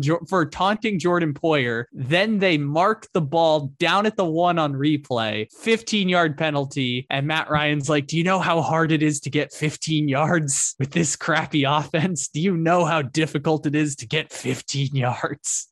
Yeah. You know, uh, some other positives, though. Obviously, you look at the Dolphins game from a couple weeks ago, too, um, how Ian Book was on the run consistently in that game. If they're out uh, Ryan Ramczyk in this game, then maybe the Falcons could get something going there defense. But let me ask you this name a single pass rusher on the Atlanta Falcons. Grady Jarrett, I still believe exists out there. Right? Yeah, he's still there. That's a cheap one. Name a second one. Maybe they send AJ Terrell on an exotic blitz.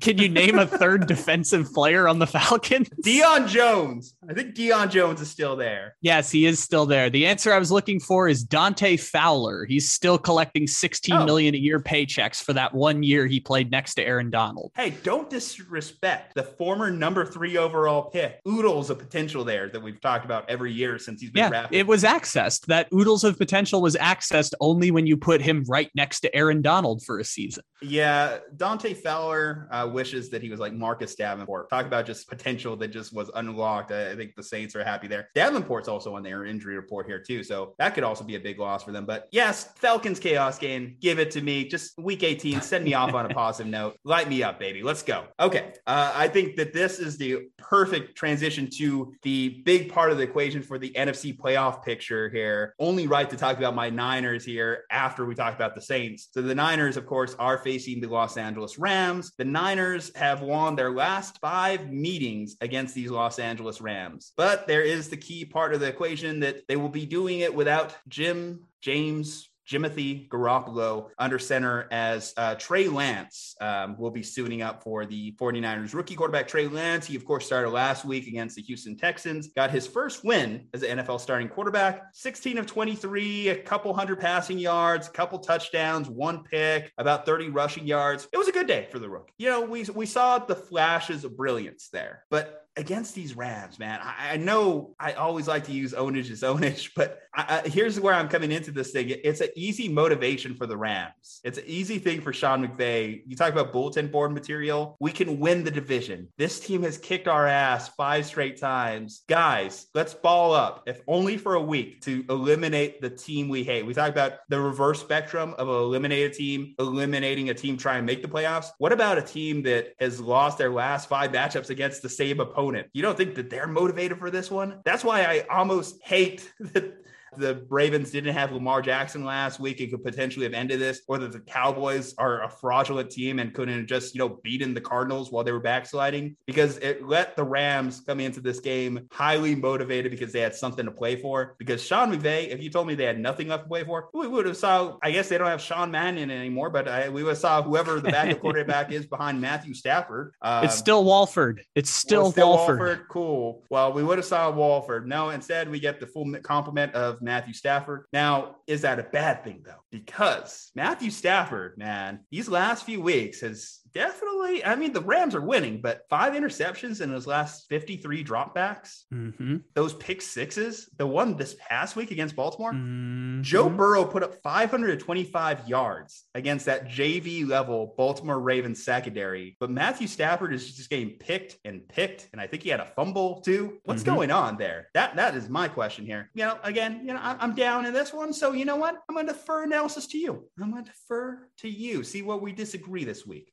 or maybe all right let's start off with the let's start off with the rams side of things. Uh, the rams are in a position similar to the buffalo bills. Uh, like i said buffalo can win the afc and they also might lose in the wild card to the patriots. It's just it's which josh allen is going to show up. Rams exact same situation. They could win the the entire nfc go on the road to green bay and win a playoff game or go on the road to tampa and win a playoff game. And also they could lose to the eagles. Like i did have a quick update quick like somewhat breaking for this game too before you get too deep into breaking down Matthew Stafford. The Niners secondary hit by a bad case of the Rona. Jimmy Ward potentially out this game. Ambry Thomas potentially out this game. Factor I that mean, that did, didn't didn't stop Matthew Stafford from throwing a pick six against the Ravens. I know I know he had two interceptions in the game, but the the five picks on 53 dropbacks is misleading, but it's also, you know, does tell the story of Matthew Stafford because it is such a jarring stat. Like the difference between four interceptions and 53 dropbacks and five is still ridiculous ridiculously glaring as a statistic. Aaron Rodgers four for the season.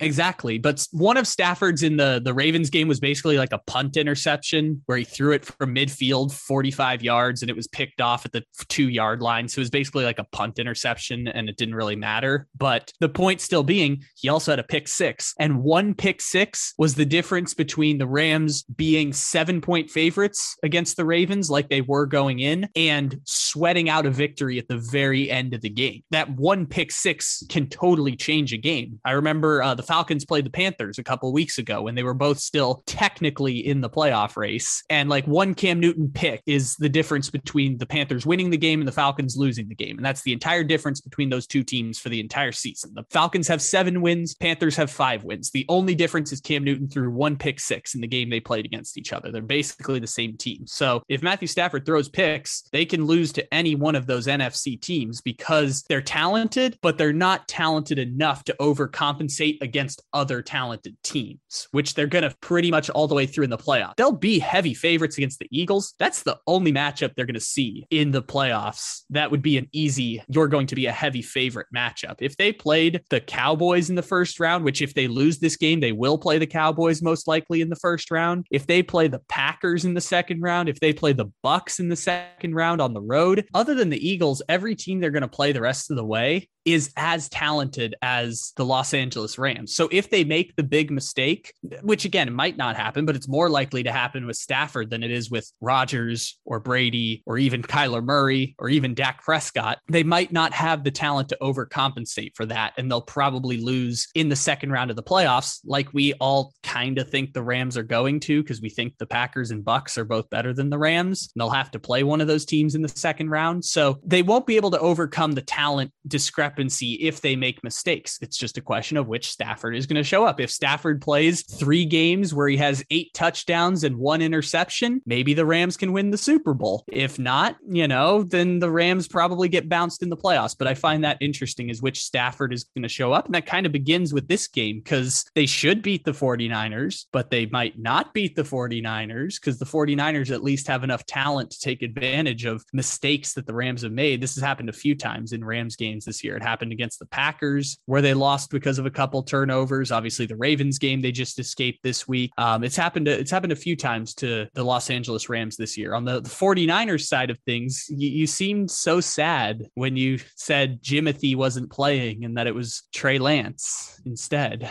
Yeah, I'm gonna be honest. I think Trey Lance doesn't give us the best chance to win in this game. Be honest, if I had a healthy Jimmy Garoppolo, then I would prefer him to be starting this game. The problem is I don't have a healthy Jimmy Garoppolo because he actually had a press conference today where he was talking about the thumb injury and he quote said, "It fucking hurts." If a quarterback's talking like that and they can't grip the ball, the chances of them starting seem very unlikely. So I'm going to just say the Trey Lance is probably our starter going into this game. Yeah, th- I thought this was like a six month injury that Jimmy Garoppolo has, and they're just delaying surgery on it because it's the season's not over yet. But mm-hmm. it seems kind of insane. But yeah, Trey Lance is going to be the starter. And I've been firmly, firmly, firmly entrenched in the camp of Trey Lance should have been starting since week one for the San Francisco 49ers. He should have been starting the entire season for San Francisco. And the argument I made for the strongest point is you make this move for the next 10 years. You give up three first round picks and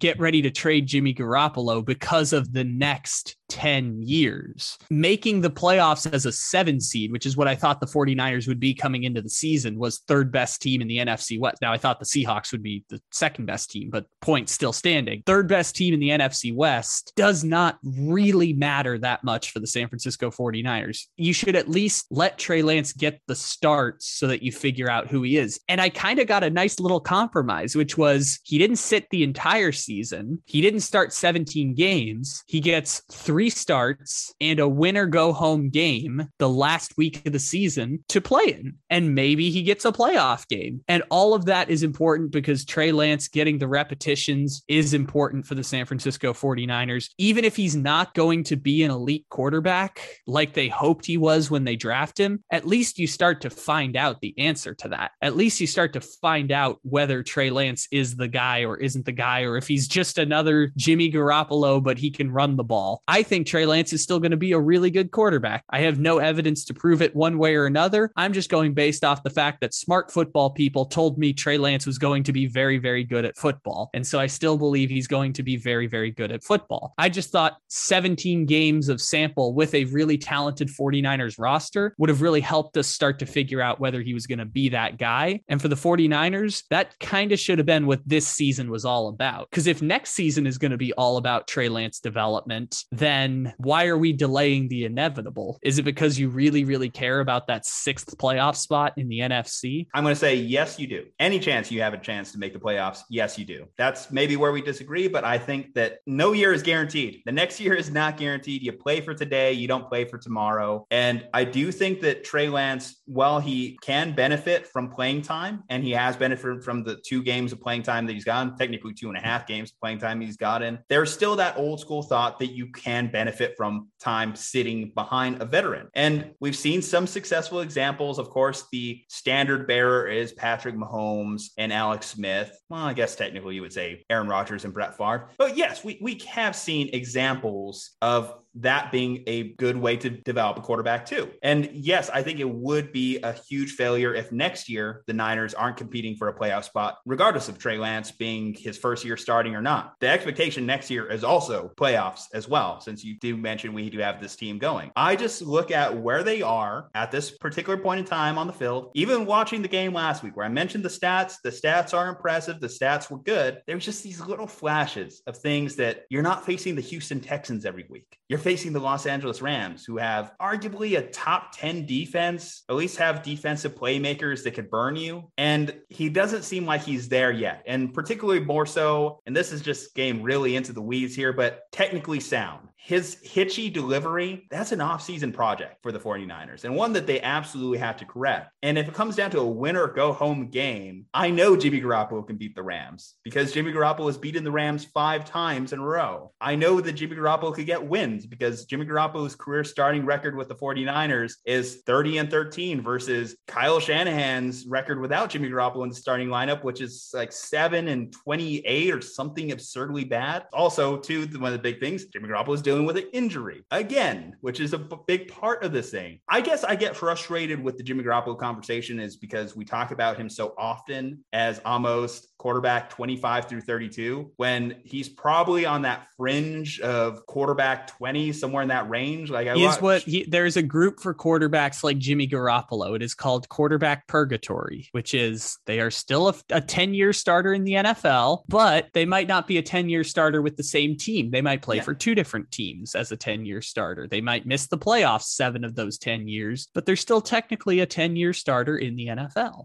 and I think whatever franchise Jimmy ends up with next year, they'll be fine. They'll get a good quarterback in that deal. I'm just focusing on week 18 from the fan perspective. Who gives us the best chance to win? And even the head coach has said it. If Jimmy Garoppolo is healthy, we want him out there because he gives us the best chance to win. The teammates love him. George Kittle goes to battle for this guy each and every week because every fucking week he gets asked in a press conference about Jimmy. Debo gets asked about Jimmy every week. Brandon Aiyuk gets asked about Jimmy every week. And they all say the same answers. They're all supportive of Jimmy Garoppolo. So I, I, think that that's part of the Jimmy Garoppolo conversation. Now, again, bringing it back to this specific game, because I've already made peace with the fact that I think Trey Lance is starting in this game. Trey Lance will be fine as long as the Niners open up the playbook a little bit more, because the play calling in that game against the Rams or against the Texans was so vanilla in the first first half, but they fixed it in the second half. And that's where we really got to see him shine. I just hope we see a little bit more of that than we got to see against the Texans. Hopefully, I get to see the Niners win, but um, curious to see what you do here. I, I, understand if I want to give you an emotional hedge here uh, to the point of the 49ers throwing their support behind Jimmy Garoppolo, whether it be Shanahan or whether it be George Kittle or whether it be Debo or whether it be, I forgot who else he said in there. Someone else was throwing their support behind Ayuk. Aiyuk. Oh, that's interesting because I thought Lance was throwing to Aiyuk a lot more. Like they had a little bit of a connection mm, there, Not but really. I mean, towards the most recent stretch of games, Jimmy and Aiyuk have found a little bit of something of rapport. Kyle Juszczyk, also a guy on the Jimmy Garoppolo support train. I guess my question there would be that if we're playing for now and we're throwing our support behind Jimmy, then why the hell did we get Trey Lance in the first place? And well, yeah, well, because Jimmy did give you a reason with the injuries. It's shitty that it had to come to that that, but Jimmy Garoppolo did give you a reason to pursue another quarterback with the injuries. If Jimmy Garoppolo doesn't miss the year with the ACL or was healthy last year, we're probably not having this discussion. You know, it's probably a little bit more akin to Kirk Cousins in that how that's going in Minnesota, albeit I think a little bit more successfully because the Niners have better personnel and perhaps even better coaching than Minnesota does. But I think we would probably be talking about Jimmy Garoppolo more in that vein than we're talking about him as almost an Andy Dalton type. Well, He's far from an Andy Dalton type at this point in his career. I, I think of him in quarterback purgatory, hanging out with uh, hanging out with Derek Carr and hanging out with whatever's left of Ben Roethlisberger or Matt Ryan. But to the point, I'd ask you as a f- host of a very popular 49ers podcast, I will say, if you had to do it over again, would you have made the Trey Lance trade? You see, here's the thing. I, I think sometimes it gets you um, painted unfairly to say like I'm anti-Lance. No, I'm very much in pro-Lance territory in the sense that Trey Lance was on my big board at the top of my big board as far as 49ers draft picks because I see the writing on the wall. I saw the writing on the wall a year ago because of how divisive this subject has become in the fan base alone. It, it's literally like a civil war for 49ers fans on Twitter week in and week out between Jimmy Garoppolo, Trey Lance, Jimmy Garoppolo, Nick Mullens, Jimmy Garoppolo, CJ Beathard, Jimmy Garoppolo, Tom Brady, Jimmy Garoppolo, insert name of a non existent quarterback at this point. Whether it was this year, next year, the year after, I just want the Niners to be set up for the future. I'm just looking at it through this 2021 season since we did make the decision have both Jimmy and Trey on the roster. Who gives the Niners the best chance to win now? 2021 And I think it was Jimmy. And I think the better part about this is if Jimmy was playing, Jimmy was active, you can also flip Jimmy Garoppolo for trade value. To me, it looks like the 49ers are hedging in the event that they're wrong because they're waiting a year to begin the development of Trey Lance. As again, you not, say begin development though. That's the buzzword. Is he not developing right now? I think I think he's back on that. In fairness, he's probably developing, but game reps are the way that you're going to find out if he's a good quarterback or not. It's going to take 30 games with consistent, you know, thousand passing attempts to be able to decipher how good or how that,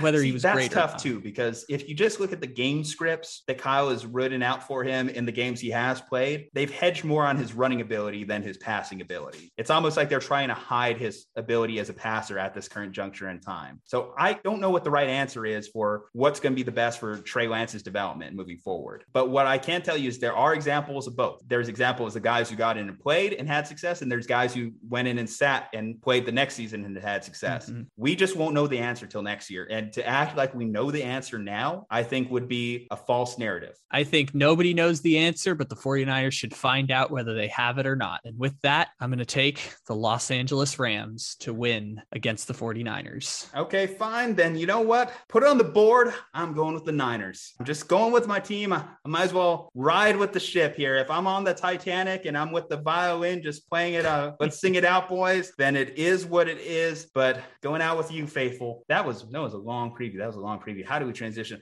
I say we transition by staying in the NFC. What do you say? I say we do that. Let's talk about the Eagles and Cowboys because that's another game with some playoff implications for at least one team. The Eagles don't necessarily have the same amount of stakes at play as the Cowboys do. Eagles are at least locked into a playoff spot. What playoff spot that ends up being still to be TBA there, but for them, but it, it doesn't really matter as much uh, between six, seven seed, whatever we're talking here. The Cowboys, like I said, they're coming off that embarrassing loss to the Cardinals. I only say embarrassing because the Cardinals were in a funk and the Cowboys just came in with no energy, no level of urgency. They had an opportunity at the one seed if they played it right. A slim opportunity, but they had an opportunity at the one seed, and they didn't even necessarily come out with that same vigor to go after and pursue it that you would like. And this is just a thing: is it coaching? Is it Mike McCarthy? Is Dak the right guy? Is their defense a paper tiger? There's a lot of questions that the Cowboys have left on the table because they were not able to just do what they need to do and beat a good team. Because again, just looking at that schedule, we went through their schedule last week. It went through the wins, and the losses are against a lot of good teams to average teams, and the wins are against a lot of bad teams. So, what are the Cowboys? Are they a good team? Are they a bad team? We know the record says they're a good team, but if they go into a matchup against a good team in the playoffs, which spoiler alert, the playoffs have a lot of good teams, how will they do? How far can they go? Not only that, the Cowboys, if they want to run through the gauntlet of the NFC, they have to go through three good teams because uh, Sunday was what I like to call market correction day, which is the entire season the Dallas Cowboys have been the four seed in the NFC. They've been on a collision course for the four seed in the NFC. Why? Because the Cardinals were better than them, because the Packers were better than them, because the Bucks were better than them. Then the Cardinals got hurt. The Rams started playing better. The Cowboys were on a collision course for fourth seed in the NFC, play the five seed, who is probably going to be the NFC West team that doesn't win the division. And it's going to be a really fun game. It's going to be really fun to watch that game. And it looked like the Cowboys, like you said, had a chance to be the one seed. That would have made no sense. It'd be like the Titans being the one seed in the AFC right now. That doesn't make any sense. But the Cowboys are going to be the four seed, like we thought it was going to be since October. They'd been on that collision course. They've had a great season. They're going to be the four seed. Well, according to me, because I had the Rams winning, they're going to play the Cardinals in that wild card game. And if they beat the Cardinals, they'll go get stomped at Lambeau. If they lose to the Cardinals, they lose to the Cardinals. It's a fairly even matchup. That's market correction for the Cowboys. The Cowboys are a second round exit type of team. The Cowboys expect to lose in the second round this year. I think reasonably the Cowboys should expect to win a playoff game and lose in the second round, similarly to what they did. Um, I think it was three years ago now when they beat the Seahawks with that game where Dak Prescott like dove the ball over the goal line. And then the week after that, CJ Anderson had like 200 rushing yards against them or something. Correct me if I'm wrong here. Have the Cowboys not even made an NFC championship game in close to 30 years? You, you would be correct. The Dallas Cowboys have not done that. And And the thing with the Dallas Cowboys, and this was something that just made me absolutely like just stop in my tracks. I watched one episode of Hard Knocks this year. I watched one episode. And when Dak Prescott and Zeke Elliott did the episode together at the beginning and they said this was year six together, I had a mini midlife crisis moment because I'm like, this can't be year six of Dak and Zeke. They were the one seed as rookies together. They were one Aaron Rodgers toe tapping pass from being in the Super Bowl. It can't be six years of Dak and Zeke. And it's been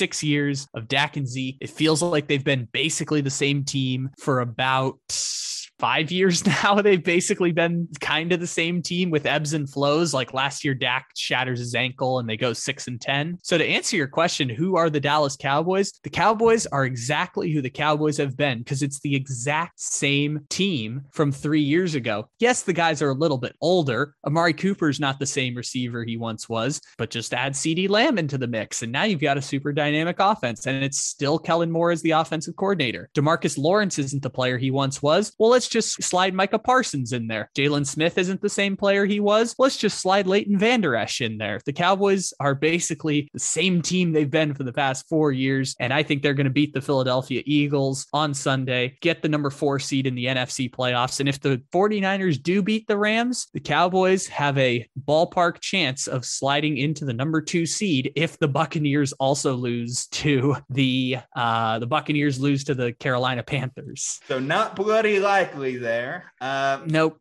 What I would say here is, uh, by the way, you missed a perfect opportunity to quote the late Dennis Green there. They are who we thought they were. Yep. And I will say though, Micah Parsons, he is showing up currently on, as out on this injury report. So that might be a big, interesting story to take a look at here. Obviously, the soon to be defensive rookie of the year, Micah Parsons, not being in that starting lineup. Quite a bit of a hit to that Dallas Cowboys defense, I would say there. The last time these teams played, it was, uh, I believe, a Monday night game, and they didn't even look like they were in the same ballpark as each other. Was that the game where Jalen Hurts said you just have to flush the poop and move on? Is that is that the game I'm thinking of? You know, the Eagles have given us a lot of great press conferences this year. I do tend to lose track of when they happen. Like we start off the year with Nick Sirianni just stumbling his way through his opening press conference. Then we get that great Jalen Hurts gem, as you mentioned. And also, you know, I gotta say, I haven't personally heard this one. I've only seen the quotes here, but Nick Sirianni also talked about looking at flowers or something like that. Well, since the flower speech, they've really come on strong. And, you know, it's weird. I feel like I've grown a level of attachment to this Eagles team as they've kind of came out of nowhere and risen to being obviously a playoff team this year. Like you had to say, Nick Sirianni, for all his faults, all the jokes, all the jokes at his expense, he should be firmly in that coach of the year discussion, just given what the Eagles have done this season. oh God! What, oh no! I know it sounds like a weird no. thing, but no, I uh, was talking about this team yeah. like a four-win team heading. Oh, I was too. I wasn't. I I didn't know what to do with them at the start of the year, but I was looking around. I'm like, are they tanking? Like they could be a team you argue is tanking, but they didn't get rid of anyone other than Carson Wentz this offseason. Like they had a chance to to get rid of everyone. Like Miles Sanders is a free agent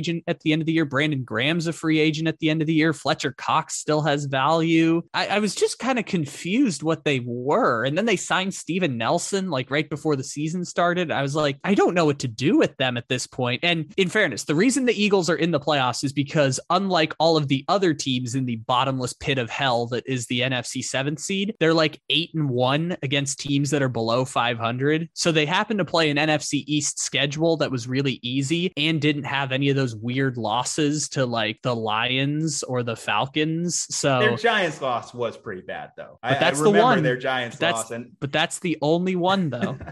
that that one though, like uh three. See that that's where it comes down to how do the Eagles win ball games? The Eagles win ball games by Jalen Hurts not turning over the football because when they lost to the Giants, three interceptions, like a hundred passing yards, it was a terrible performance there. They win because they play in the same division as the Giants and Washington, and they're able to go three and one against the Giants and Washington. And also, there's only five good teams in the NFC. Yeah, and I'm not convinced even the Cowboys Cowboys may be one of them. So you know what? Screw it. I'm going with the Eagles too. I'm just going like across the board here. Just we're here to fight on this one, Kyle. I'm going with the Eagles. You know what? I'm either going to win by seven, seven or underdogs. lose by three. I'm going to be yeah. so pissed. There's seven point underdogs in this one. Actually, you know, I, before I so boldly proclaimed that, I kind of wondered Eagles' motivations in this game. They don't really have anything to benefit from it. Nah, it's the mm-hmm. Cowboys. It's the Cowboys. I feel as though the Eagles are one of those teams. Like you know, you kind of. I, I, would say the for that one. I, I would say the Cowboys have nothing to play for, but this game is now flexed onto Saturday, so the Cowboys don't technically know if Tampa Bay or Carolina is going to do some dumb shit and Tom Brady's going to throw four interceptions. But I love the I, new think, NFL flexing policy. Very sneaky, sis. Yeah. Why are we, why are Chiefs Bronco? Why is Vic Fangio on my TV on primetime?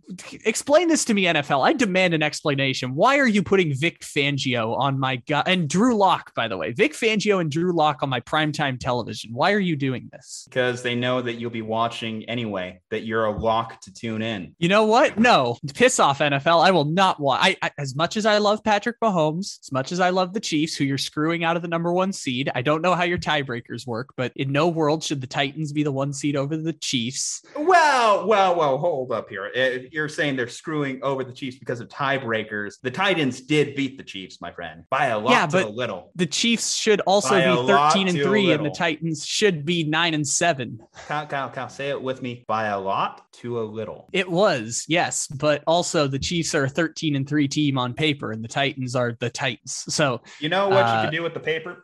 See, you can just, this, this, is what paper is. You're going to rip it. Yeah. Uh, you know, I'm actually going to, Kobe.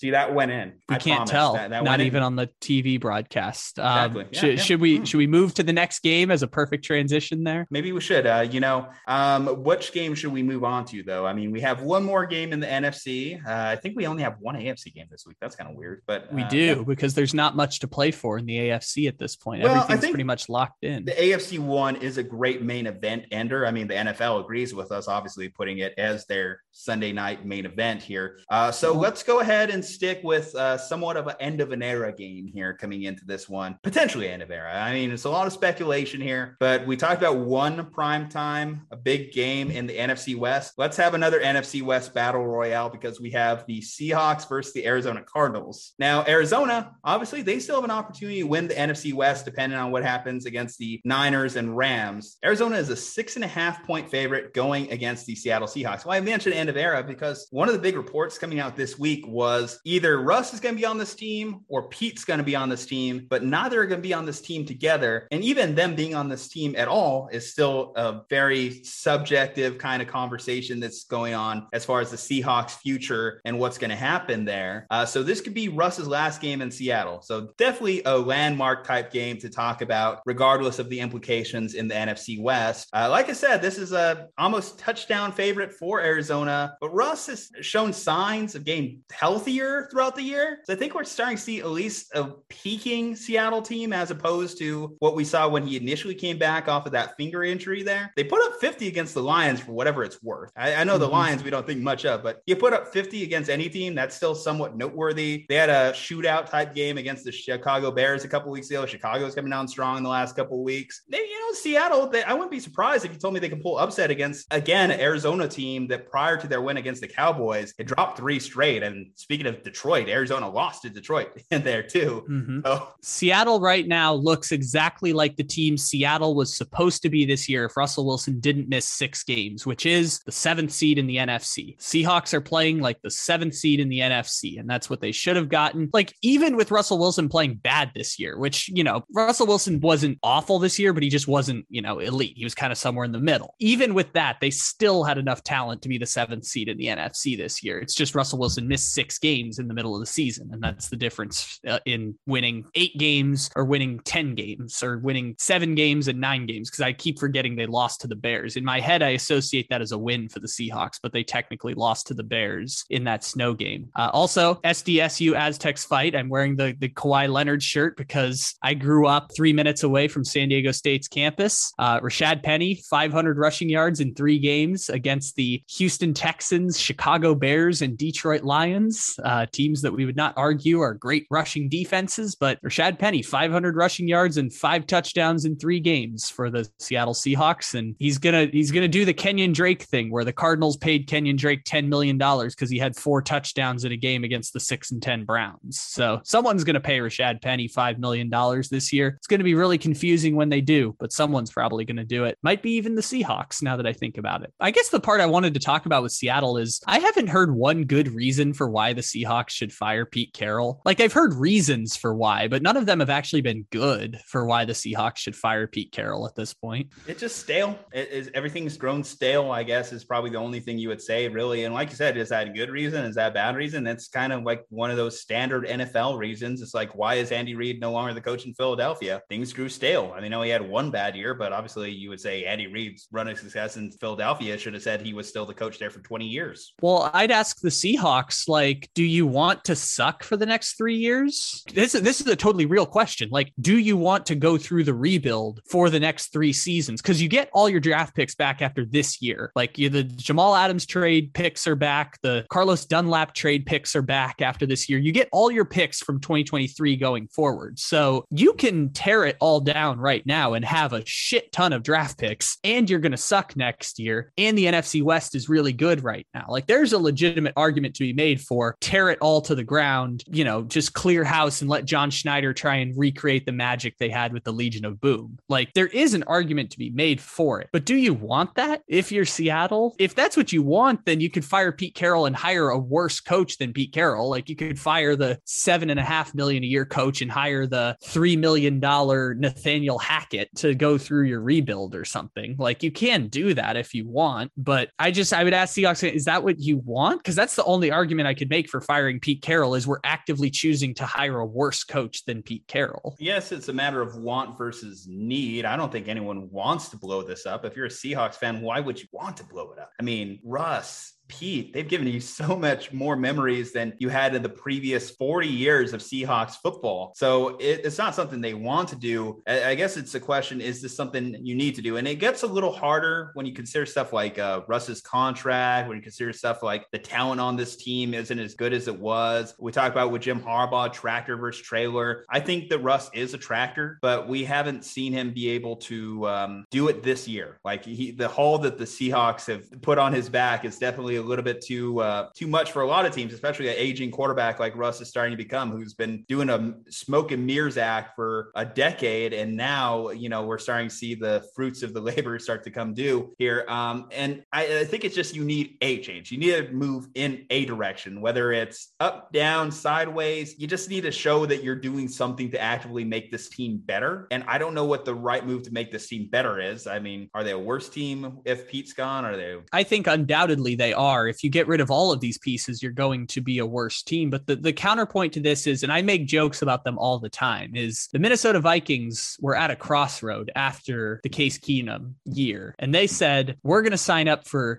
three years of Kirk Cousins. We're going to sign up for three years of we're going to try and keep it all together. And it didn't really work. Like they were still fine, but they never got back to where they were. They, they no. had the one playoff win against the Saints and a couple missed playoff appearances. And then they signed up for Kirk Cousins again because they were like, we're not ready to tear all of this to the ground. We just got Justin Jefferson. Dalvin Cook is still in his prime. Like, we're not ready to get rid of all of this yet. Have the Vikings been good the last two years? No. Are the Vikings going to get better? Probably not. Maybe they sign someone, but they don't have a ton of cap space at this point. But the Vikings have said, we're not ready to go to the bottom of the draft. We're not ready to spend three or four years. I think the reason for that is because Mike Zimmer and, and Rick Spielman, the general manager, are going to get fired if they do that. But the Vikings decided we're fine just being in the middle and fighting it out for a playoff spot. That's mm-hmm. kind of where the Seahawks are at, except I'd argue the Seahawks are in a better situation because Russell Wilson is a Hall of Fame level quarterback. And there's a pretty good chance he'll still be that in the next few years. Like I know yeah. he's 34 and Matt Ryan's 36 and he's starting to age out. But I tell you, I just do not envy whoever the head coach is of Seattle or whoever the offensive coordinators are for Seattle because uh, unfortunate trend too with Russ as well is how coaches under Russ don't necessarily benefit from having Russell Wilson, especially at the offensive coordinator position. You look at the track record of OCs, none of these guys are OCs in Seattle end up becoming head coaches. So if you're the new head coach in Seattle, you're going to get a lot of blame or criticism if the team is just not an instant contender because you have Russ as your quarterback. And a thing that uh, I've also kind of like lived off the principle of and have thought about it was uh, there was a statistic last year, I believe, we're that a team hasn't won a Super Bowl with a quarterback taking over 12% of their salary cap since Steve Young in the 90s. Yeah, this is the trend is that at a certain point, you can't compete with teams that have the quarterback on the cheap contract. I think only the special, special quarterbacks can defy that rule. But even for them, it's difficult. I think part of that is also Tom Brady kind of cheats the system a bit because he always took pay cuts. To the point with the Seahawks is if Russell Wilson, if he demands a trade this offseason and is willing to make it ugly and he forces your hand, that answers the question for you, anyways, is that you're forced into let's maximize value on Russ. Let's let's fire Pete Carroll. Let's trade Tyler Lockett. Let's trade Bobby Wagner. Let's just clear house. Because if you're going to trade Russell Wilson, you got to trade everybody. If you're going to trade Russell Wilson, everyone's got to go and you got to, you know, start from scratch unless, unless one of the teams that's involved also has a young generational quarterback, which I don't think any team would trade a young generational quarterback for Russell Wilson. I, I don't think anyone who knows they have a quarterback is going to get rid of Russ. But even still, if you're going to trade Russ, you got to tear it all to the ground. Maybe Russ Russ is finally willing to stop being corporate Russell and is willing to actually make things ugly and risk alienating the fan base in Seattle in order to get out of there. He wasn't willing to do it last off season. Maybe he's willing to do it now. If that forces their hand, it answers the question anyways. But I'm operating under the assumption that Russ is, is going to be the company man who wants who said not less than four weeks ago in just the most cliche line ever. You know, Derek Jeter played for the same team for 20 years and Michael Jordan played for the same team for 20 years, except Michael Jordan didn't play for the same team for 20 years. And Kobe Bryant played for the same team for 20 years. And but it'd be cool to be one of those players. Is there a Matthew Stafford possibility for Russ? Because Matthew Stafford went to the Lions, was like, hey guys, I, I just think it's time. You know, it's time that we move in a different direction. I don't think necessarily all trade situations have to be as toxic as we've seen the more notable examples of toxic trade situations become. Yeah. Um, I, I think that there is a mutual agreement to be made there in the sense that the Seahawks are at that crossroads where, yes, you said in a year they're going to be past this Jamal Adams trade and past this losing all their draft picks, but they still could benefit from getting a bushel of draft picks now. That would be a huge yeah. for that team if they could get that. Whereas Russ, you know, he's at this point where can I win another Super Bowl? Just for my legacy standpoint, can I at least get that second ring? Even though we all agree he's a Hall of Famer, the lack of MVP obviously is going to hurt him in the grand scheme of whatever his legacy is. So at least if I could get that second ring locked up, then I'm going to be looked on more fondly when people talk about the greatest quarterbacks of all time. I think the only trades that make sense, and I think you kind of alluded to this, is if I could get a quarterback back. That's why I liked Las Vegas when that was a possibility floated because I think Derek Carr to Seattle would be at least a good trade for them. You know, I mean, you can make arguments. Miami, Tua, you know, if you got Tua back, would Seattle be okay with that? Hell, even Davis Mills, who might be the second best rookie starting quarterback no. we've had this year. No, no, uh, they, We're they, not doing they, that. don't even have We're not doing that Davis Mills shit. You can't trade him to the Giants because do you, do you, want, or I mean, you can trade him well, to the Giants, but do well, we no, you can trade him Jones to the Giants. Back? You can trade him to the Giants. So this is the part also about uh, you were saying whether you can have. Uh, this is also a long preview on this game, but yeah, in yeah, the same like, vein, kind of yeah, in the same vein of the the Stafford, can they have an amicable parting of ways? It's a matter of whether the Seahawks want to tear it all down because the Lions decided, yeah, we we want to go through the three year long rebuild. We're going to be terrible, but we're going to get top picks. And that's the way we're going to try and turn this around. I said it during the draft and I still say it now. It might suck right now, Lions fans, but at least it looks like your team has a plan. And that should be very exciting. If the Seahawks are going to trade Russell Wilson, the best way to do it, tear it all to the ground. Start, start Geno Smith at quarterback next year. Start the Glennons or the Jake Fromms at quarterback next year. Like guarantee that you can get the number one pick so that you can draft Bryce Young or CJ Stroud or whoever the generational quarterback is in in 2023, or even draft a generational edge rusher if there's one of those in 2023. If you're trading Russell Wilson, make sure you get the highest possible pick you can get in the 2023 draft. And that's probably going to be either from your own draft pick or the New York Giants being incompetent and somehow you ending up with the number two pick like the e- or like the Dolphins did last year with the Texans first rounder. Who's winning in week 18? Oh yeah, I forgot about that. Uh, Cardinals are going to win. The game doesn't really matter. I'll take Arizona, but if the Rams win, the Cardinals are the five seed anyways. I'm going to go with Seattle. I am going to go with Seattle. I'm going to go with that kind of storybook close, that magic in the air type, flowers coming down from the sky type ending for Russ and his tenure in Seattle, or Pete Carroll and his tenure in Seattle. Whoever is gone, they're at least going to have a storybook close to this chapter of their book. And I would definitely yeah. take the Seahawks plus six and a half. But if you're asking me straight up, I would take the Cardinals. Well, we live and die by straight up here. And I would say, I'm just saying, I, I could see see this being one of those chaos Seahawks type games. And even though, again, they beat the Cowboys, I don't think the Cardinals are fully off the hook for their late December slide. I think that there is some things that they still have to answer. And I think it would suck for them to have to go into the playoffs on a whimper, but I could 100% see a possibility of it happening. I, I'm, you know, there's a lot of questions there. And maybe that's for another podcast. Maybe that's for their playoff preview. But for the interest of moving into the next game, let's close out the show on a strong note. Let's go into the main event the NFL regular season main event. The Los Angeles Chargers will be going into Las Vegas as three point road favorites. And obviously, we talked a lot of Raiders on the show. This was a very Raiders dominated podcast. So if you're listening to just a segment, go back and listen to the start. Go do it. But what I will say is, um, didn't expect we'd be here. I did not expect we'd be here, certainly, especially when we did the Colts Raiders preview last week. We're both on the Colts. We thought there's no way in hell that this Raiders team is going against the Colts, who have just been playing their best ball and winning. But then Carson Wentz had other plans. And here we are. The Raiders are in a win or in, do or die game here for the final AFC wildcard spot, which I know there's the popular meme that yes, Jacksonville could beat the Colts and then they could just tie it out. But no, that's not happening, folks. That's not a thing. So just let's let's just stomp that possibility. Fun little nugget, but not a thing that's happening. It's either going to be the Raiders or it's going to be the Chargers winning this one. Now I know from a entertainment standpoint, we would love to see a possibility of Justin Herbert in the playoffs. We would love to see Justin Herbert out there in the playoffs, living his best life, throwing touchdowns, having a good time, representing those good old Los Angeles Chargers. But and round three of Herbert versus Mahomes, possible round three of that as well, which was one of the best Thursday night games of the year. Even though we talked about fast food and other stuff on that entire breakdown of that, but that's another fun thing to go check out as well.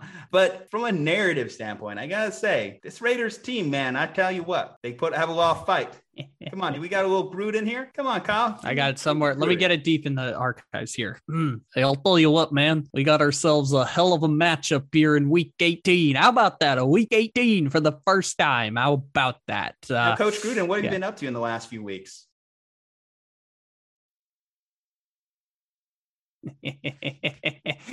yeah, dirty, dirty Gruden's not ready to come out yet. I, am not. I'm not. Still not ready to debut Dirty Gruden at this point. But I hope people got that on the video. I just for people listening on audio, I just turned off my Zoom camera to to disappear as Dirty Gruden. So, uh, yeah, no, only only talking about Week 18 and the, oh, the Las Vegas Raiders, man, at nine and seven, even though they should have lost to Nick Mullens three weeks ago, man. I'll tell you what the Raiders, ah, gosh, what a year. What a year, man. What a year for the Las Vegas Raiders. Going from being five and two to going to six and seven and beating the Browns. And uh, I think they, I think, I think, oh God, Dirty Gruden's running out here. Uh, I think they, they beat the Broncos by only like four points. It's like 17 yeah. 13. Margin of victory has not been very strong in these wins here. Yeah. Or offensive output hasn't been strong either. They also have done this without Waller Waller, which is the other surprising part. yeah, no done- kidding. I think they get him back for this game too, which is a big boost for their offense, obviously. But the I guess the bottom line, and I've, I've alluded this before, just I, I, just don't think that they're as good offensively play calling. Even though uh, we had a taste of Gruden here on this game preview here, they could use a taste of Gruden in their locker room from a standpoint of offensive play calling because Greg Olson, Rich Bisaccia, they just aren't good. Like, well, Bisaccia, I'll give credit to him. He is a good special teams coach, and that's where he belongs, as opposed to being the head coach of a contending team here in early January, because now that's the new standard of NFL football. Early January is what we're talking about for potentially making the playoffs here. but Rich Bisaccia normally should not be in the spot, but because of odd circumstances, here he is. Greg Olson, on the other hand, should just not be in the spot because Greg Olson is a terrible offensive play caller, and I will mm-hmm. stand by that till the end of time. He's up there with Todd Downing, who I guess technically I've been praising because I've been high on the Titans, but that's you know whatever. Todd Downing, do your thing, whatever. What about that guy who was also the the offense like Todd Monken? I think was like the offensive yeah, coordinator for the Browns. It, it, listen, we got Matt Canada walking around there in Pittsburgh as well. Yeah. There, there's plenty of bad OCs there, but I just think Greg Olson you would probably put in your bottom tier if we are doing some power rankings of all the OCs. And I think another part of that that's obviously hurt Derek Carr. His numbers are far from where they were at the start of the season. Derek Carr was on pace to set all these NFL records at the start of the season, but we have not seen that Derek Carr in weeks. We've seen some good Hunter Renfrow recently, so shout out to Hunter Renfrow for being one of the most bullshit. dynamic. It's such bullshit that he's got 1,400 yards. That's I can't let this get by. It's such bullshit that he has 1,400 receiving yards this year. It's just ridiculous. Haters gonna hate third and Renfrow. Oh, I love Renfrow. I also love the former Padre Hunter Renfroe. No, Hunter Renfrow was amazing. He was the guy who was 38 years old with three children at Clemson, and now he's also apparently 25 and has been balding for eight years. It's kind of incredible. But yeah, no, I, I feel like uh, Carr's numbers started going down as soon as Waller got hurt. I can't confirm that, but it feels like a ballparky true thing. I think Ruggs and, too definitely, you know, has been an impactful on. Yeah, but but they kind of just plugged numbers. in DeSean Jackson and kept it moving at that point. Really, but, I mean, he just doesn't have, you know, at this point in his career, doesn't have as much in his bag as oh, like certainly know. true, certainly true. But at the same point, the Raiders have just kind of kept it moving. It it confirms the point that I say, which is Derek Carr is as good as the team you put around him, which is a pretty good bar to hit. Like he's the 15th best quarterback in the NFL, and that's still pretty good. We've had a principle all year, and if I bail now, then who am I? This game is a total coin toss. Let me just put it out there. This game's a total coin toss. You could flip a coin to decide who wins. Total coin toss. Raiders are not that talented. Chargers have palpable flaws all across the off the defensive line. Offensive line needs some help. They're about two weapons short on offense, like noticeable holes on the Chargers. But we've been saying all year, whenever you think the Raiders are good, whenever you start to think in your mind that the Raiders are a good team, they are not. This has been true for 20 years. And if not true now, then when will we ever stand by our principles that the Raiders are not allowed to be good at football? So I'm taking the Chargers to win, get the seventh seed, and play Patrick Mahomes on Wild Card Weekend what are we if we don't have our principles? But what are we if not entertainers? And that is why, you know what? Let's just screw it. Five out of five. I'm going with it. Raiders, we're going to disagree across the board. You know, see how the final chips land where they may. Uh, it's going to be so perfect when you get the first three right and then the Cardinals win and then the Raiders win at the yeah. very, or the, the Cardinals and the Chargers win at the end. And then I still get to win the title. Or I just go 0 and 5 and we'll just call it a day. But no, I, I think I'll probably have some it's week 18. We'll have some stupid bullshit happen here, I'm sure. But nonetheless, sure. I don't know, man. I, I, don't believe in the Raiders per se here. I, I look at the team, like we mentioned, their flaws offensively, defensively. They can give you a different team each and every week because they certainly have playmakers. They're not for lack of playmakers on this current iteration of the Raiders defense. And the last time they played the Chargers, the Chargers obviously ran away with the victory. I believe that was also a Monday night football game as well. But I think similar to how we were looking at Cliff Kingsbury and questioning him, I'm starting to look at Brandon Staley. I'm starting to look at Justin Herbert. I'm starting to look at the Chargers and question how much that they're willing to play hard in these late December games, these January games, these games that matter for the playoffs. I mean, how do you drop a game against the Texans like they did a couple weeks ago? when you, when you know the playoffs are on the line, this is a team that we should just run over, and you get dropped by the Houston Texans. I, I think that they just have that little bit of doubt that creeps in your mind. You talk about, uh, you know, the principles of the Raiders. Counting on the Chargers is also like one of those things too that I have a hard time believing. You relate more than I do. You grew up watching. Worse. Yeah, yeah, way worse. You grew up with the San Diego Superchargers here, my friend. And oh yes, many many tortured years. You grew up re- with what was it, tw- 2006, 2007, with the Marlon McCree fumble, and I was a child for Marlon McCree. My earliest football memory was the Peyton Manning Super Bowl against the Bears, and that was two weeks after Marlon McCree. So we have Marlon McCree, we have Philip Rivers tearing his ACL and still playing in the AFC Championship game. We have losing to the Jets after winning 14 consecutive games. That was a real bad one. The year that we were number one in offense and number one in defense and still missed the playoffs. Yeah, no, it's it's tortured to be a Chargers fan. Got that one magical 2013 season. That's just in my mind when I'm thinking about this game. That's just sitting in there. It's like I know the Chargers are good. I know they have the talent. They have the playmakers. They have all the right things going in their direction. But they're the Chargers. And, and so you trust the team that has not won a playoff game in 20 years and has only played in one in 20 years. Again, I don't trust the Raiders.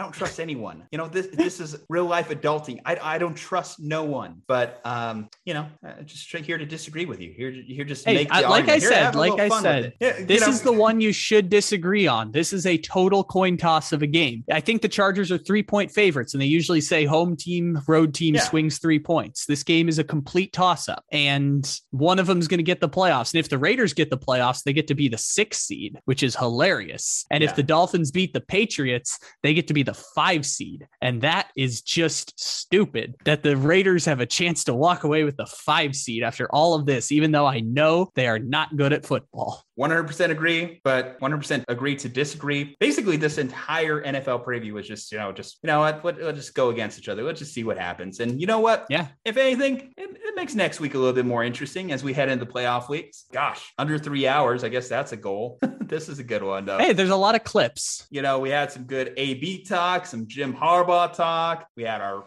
previews here. There's a lot of ways we could have went. Your disrespect for you the know Tennessee what? Titans. If if not in week 18, then when? If we don't do it in the final week of the NFL season for two hours and 10 minutes, then when are we going to do it? You bring up a valid point. Well, way to bring in the new year. Happy New Year, folks. 2022. Hopefully, you're setting some big time goals. You know, 2021. Hey, if it wasn't your year, make 2022 your year. Go out there, conquer whatever challenges you set for yourself, make goals. Just dream big. You know, you never know what life has for you right around the corner. It's all on you to make it happen. Thank you for tuning in. We appreciate you. If you're listening this long, of course, leave a like on this video if you're watching on YouTube. Leave a five star if you're listening on Apple iTunes. Go ahead and drop below in the comment below your game predictions, perhaps. Leave a subscription, closing in on about 60 subscribers away from 2,000 on YouTube. So that's really cool. From Juju Talk Sports, Kyle Ledbetter, stay safe, happy, and healthy. And we will see you next time.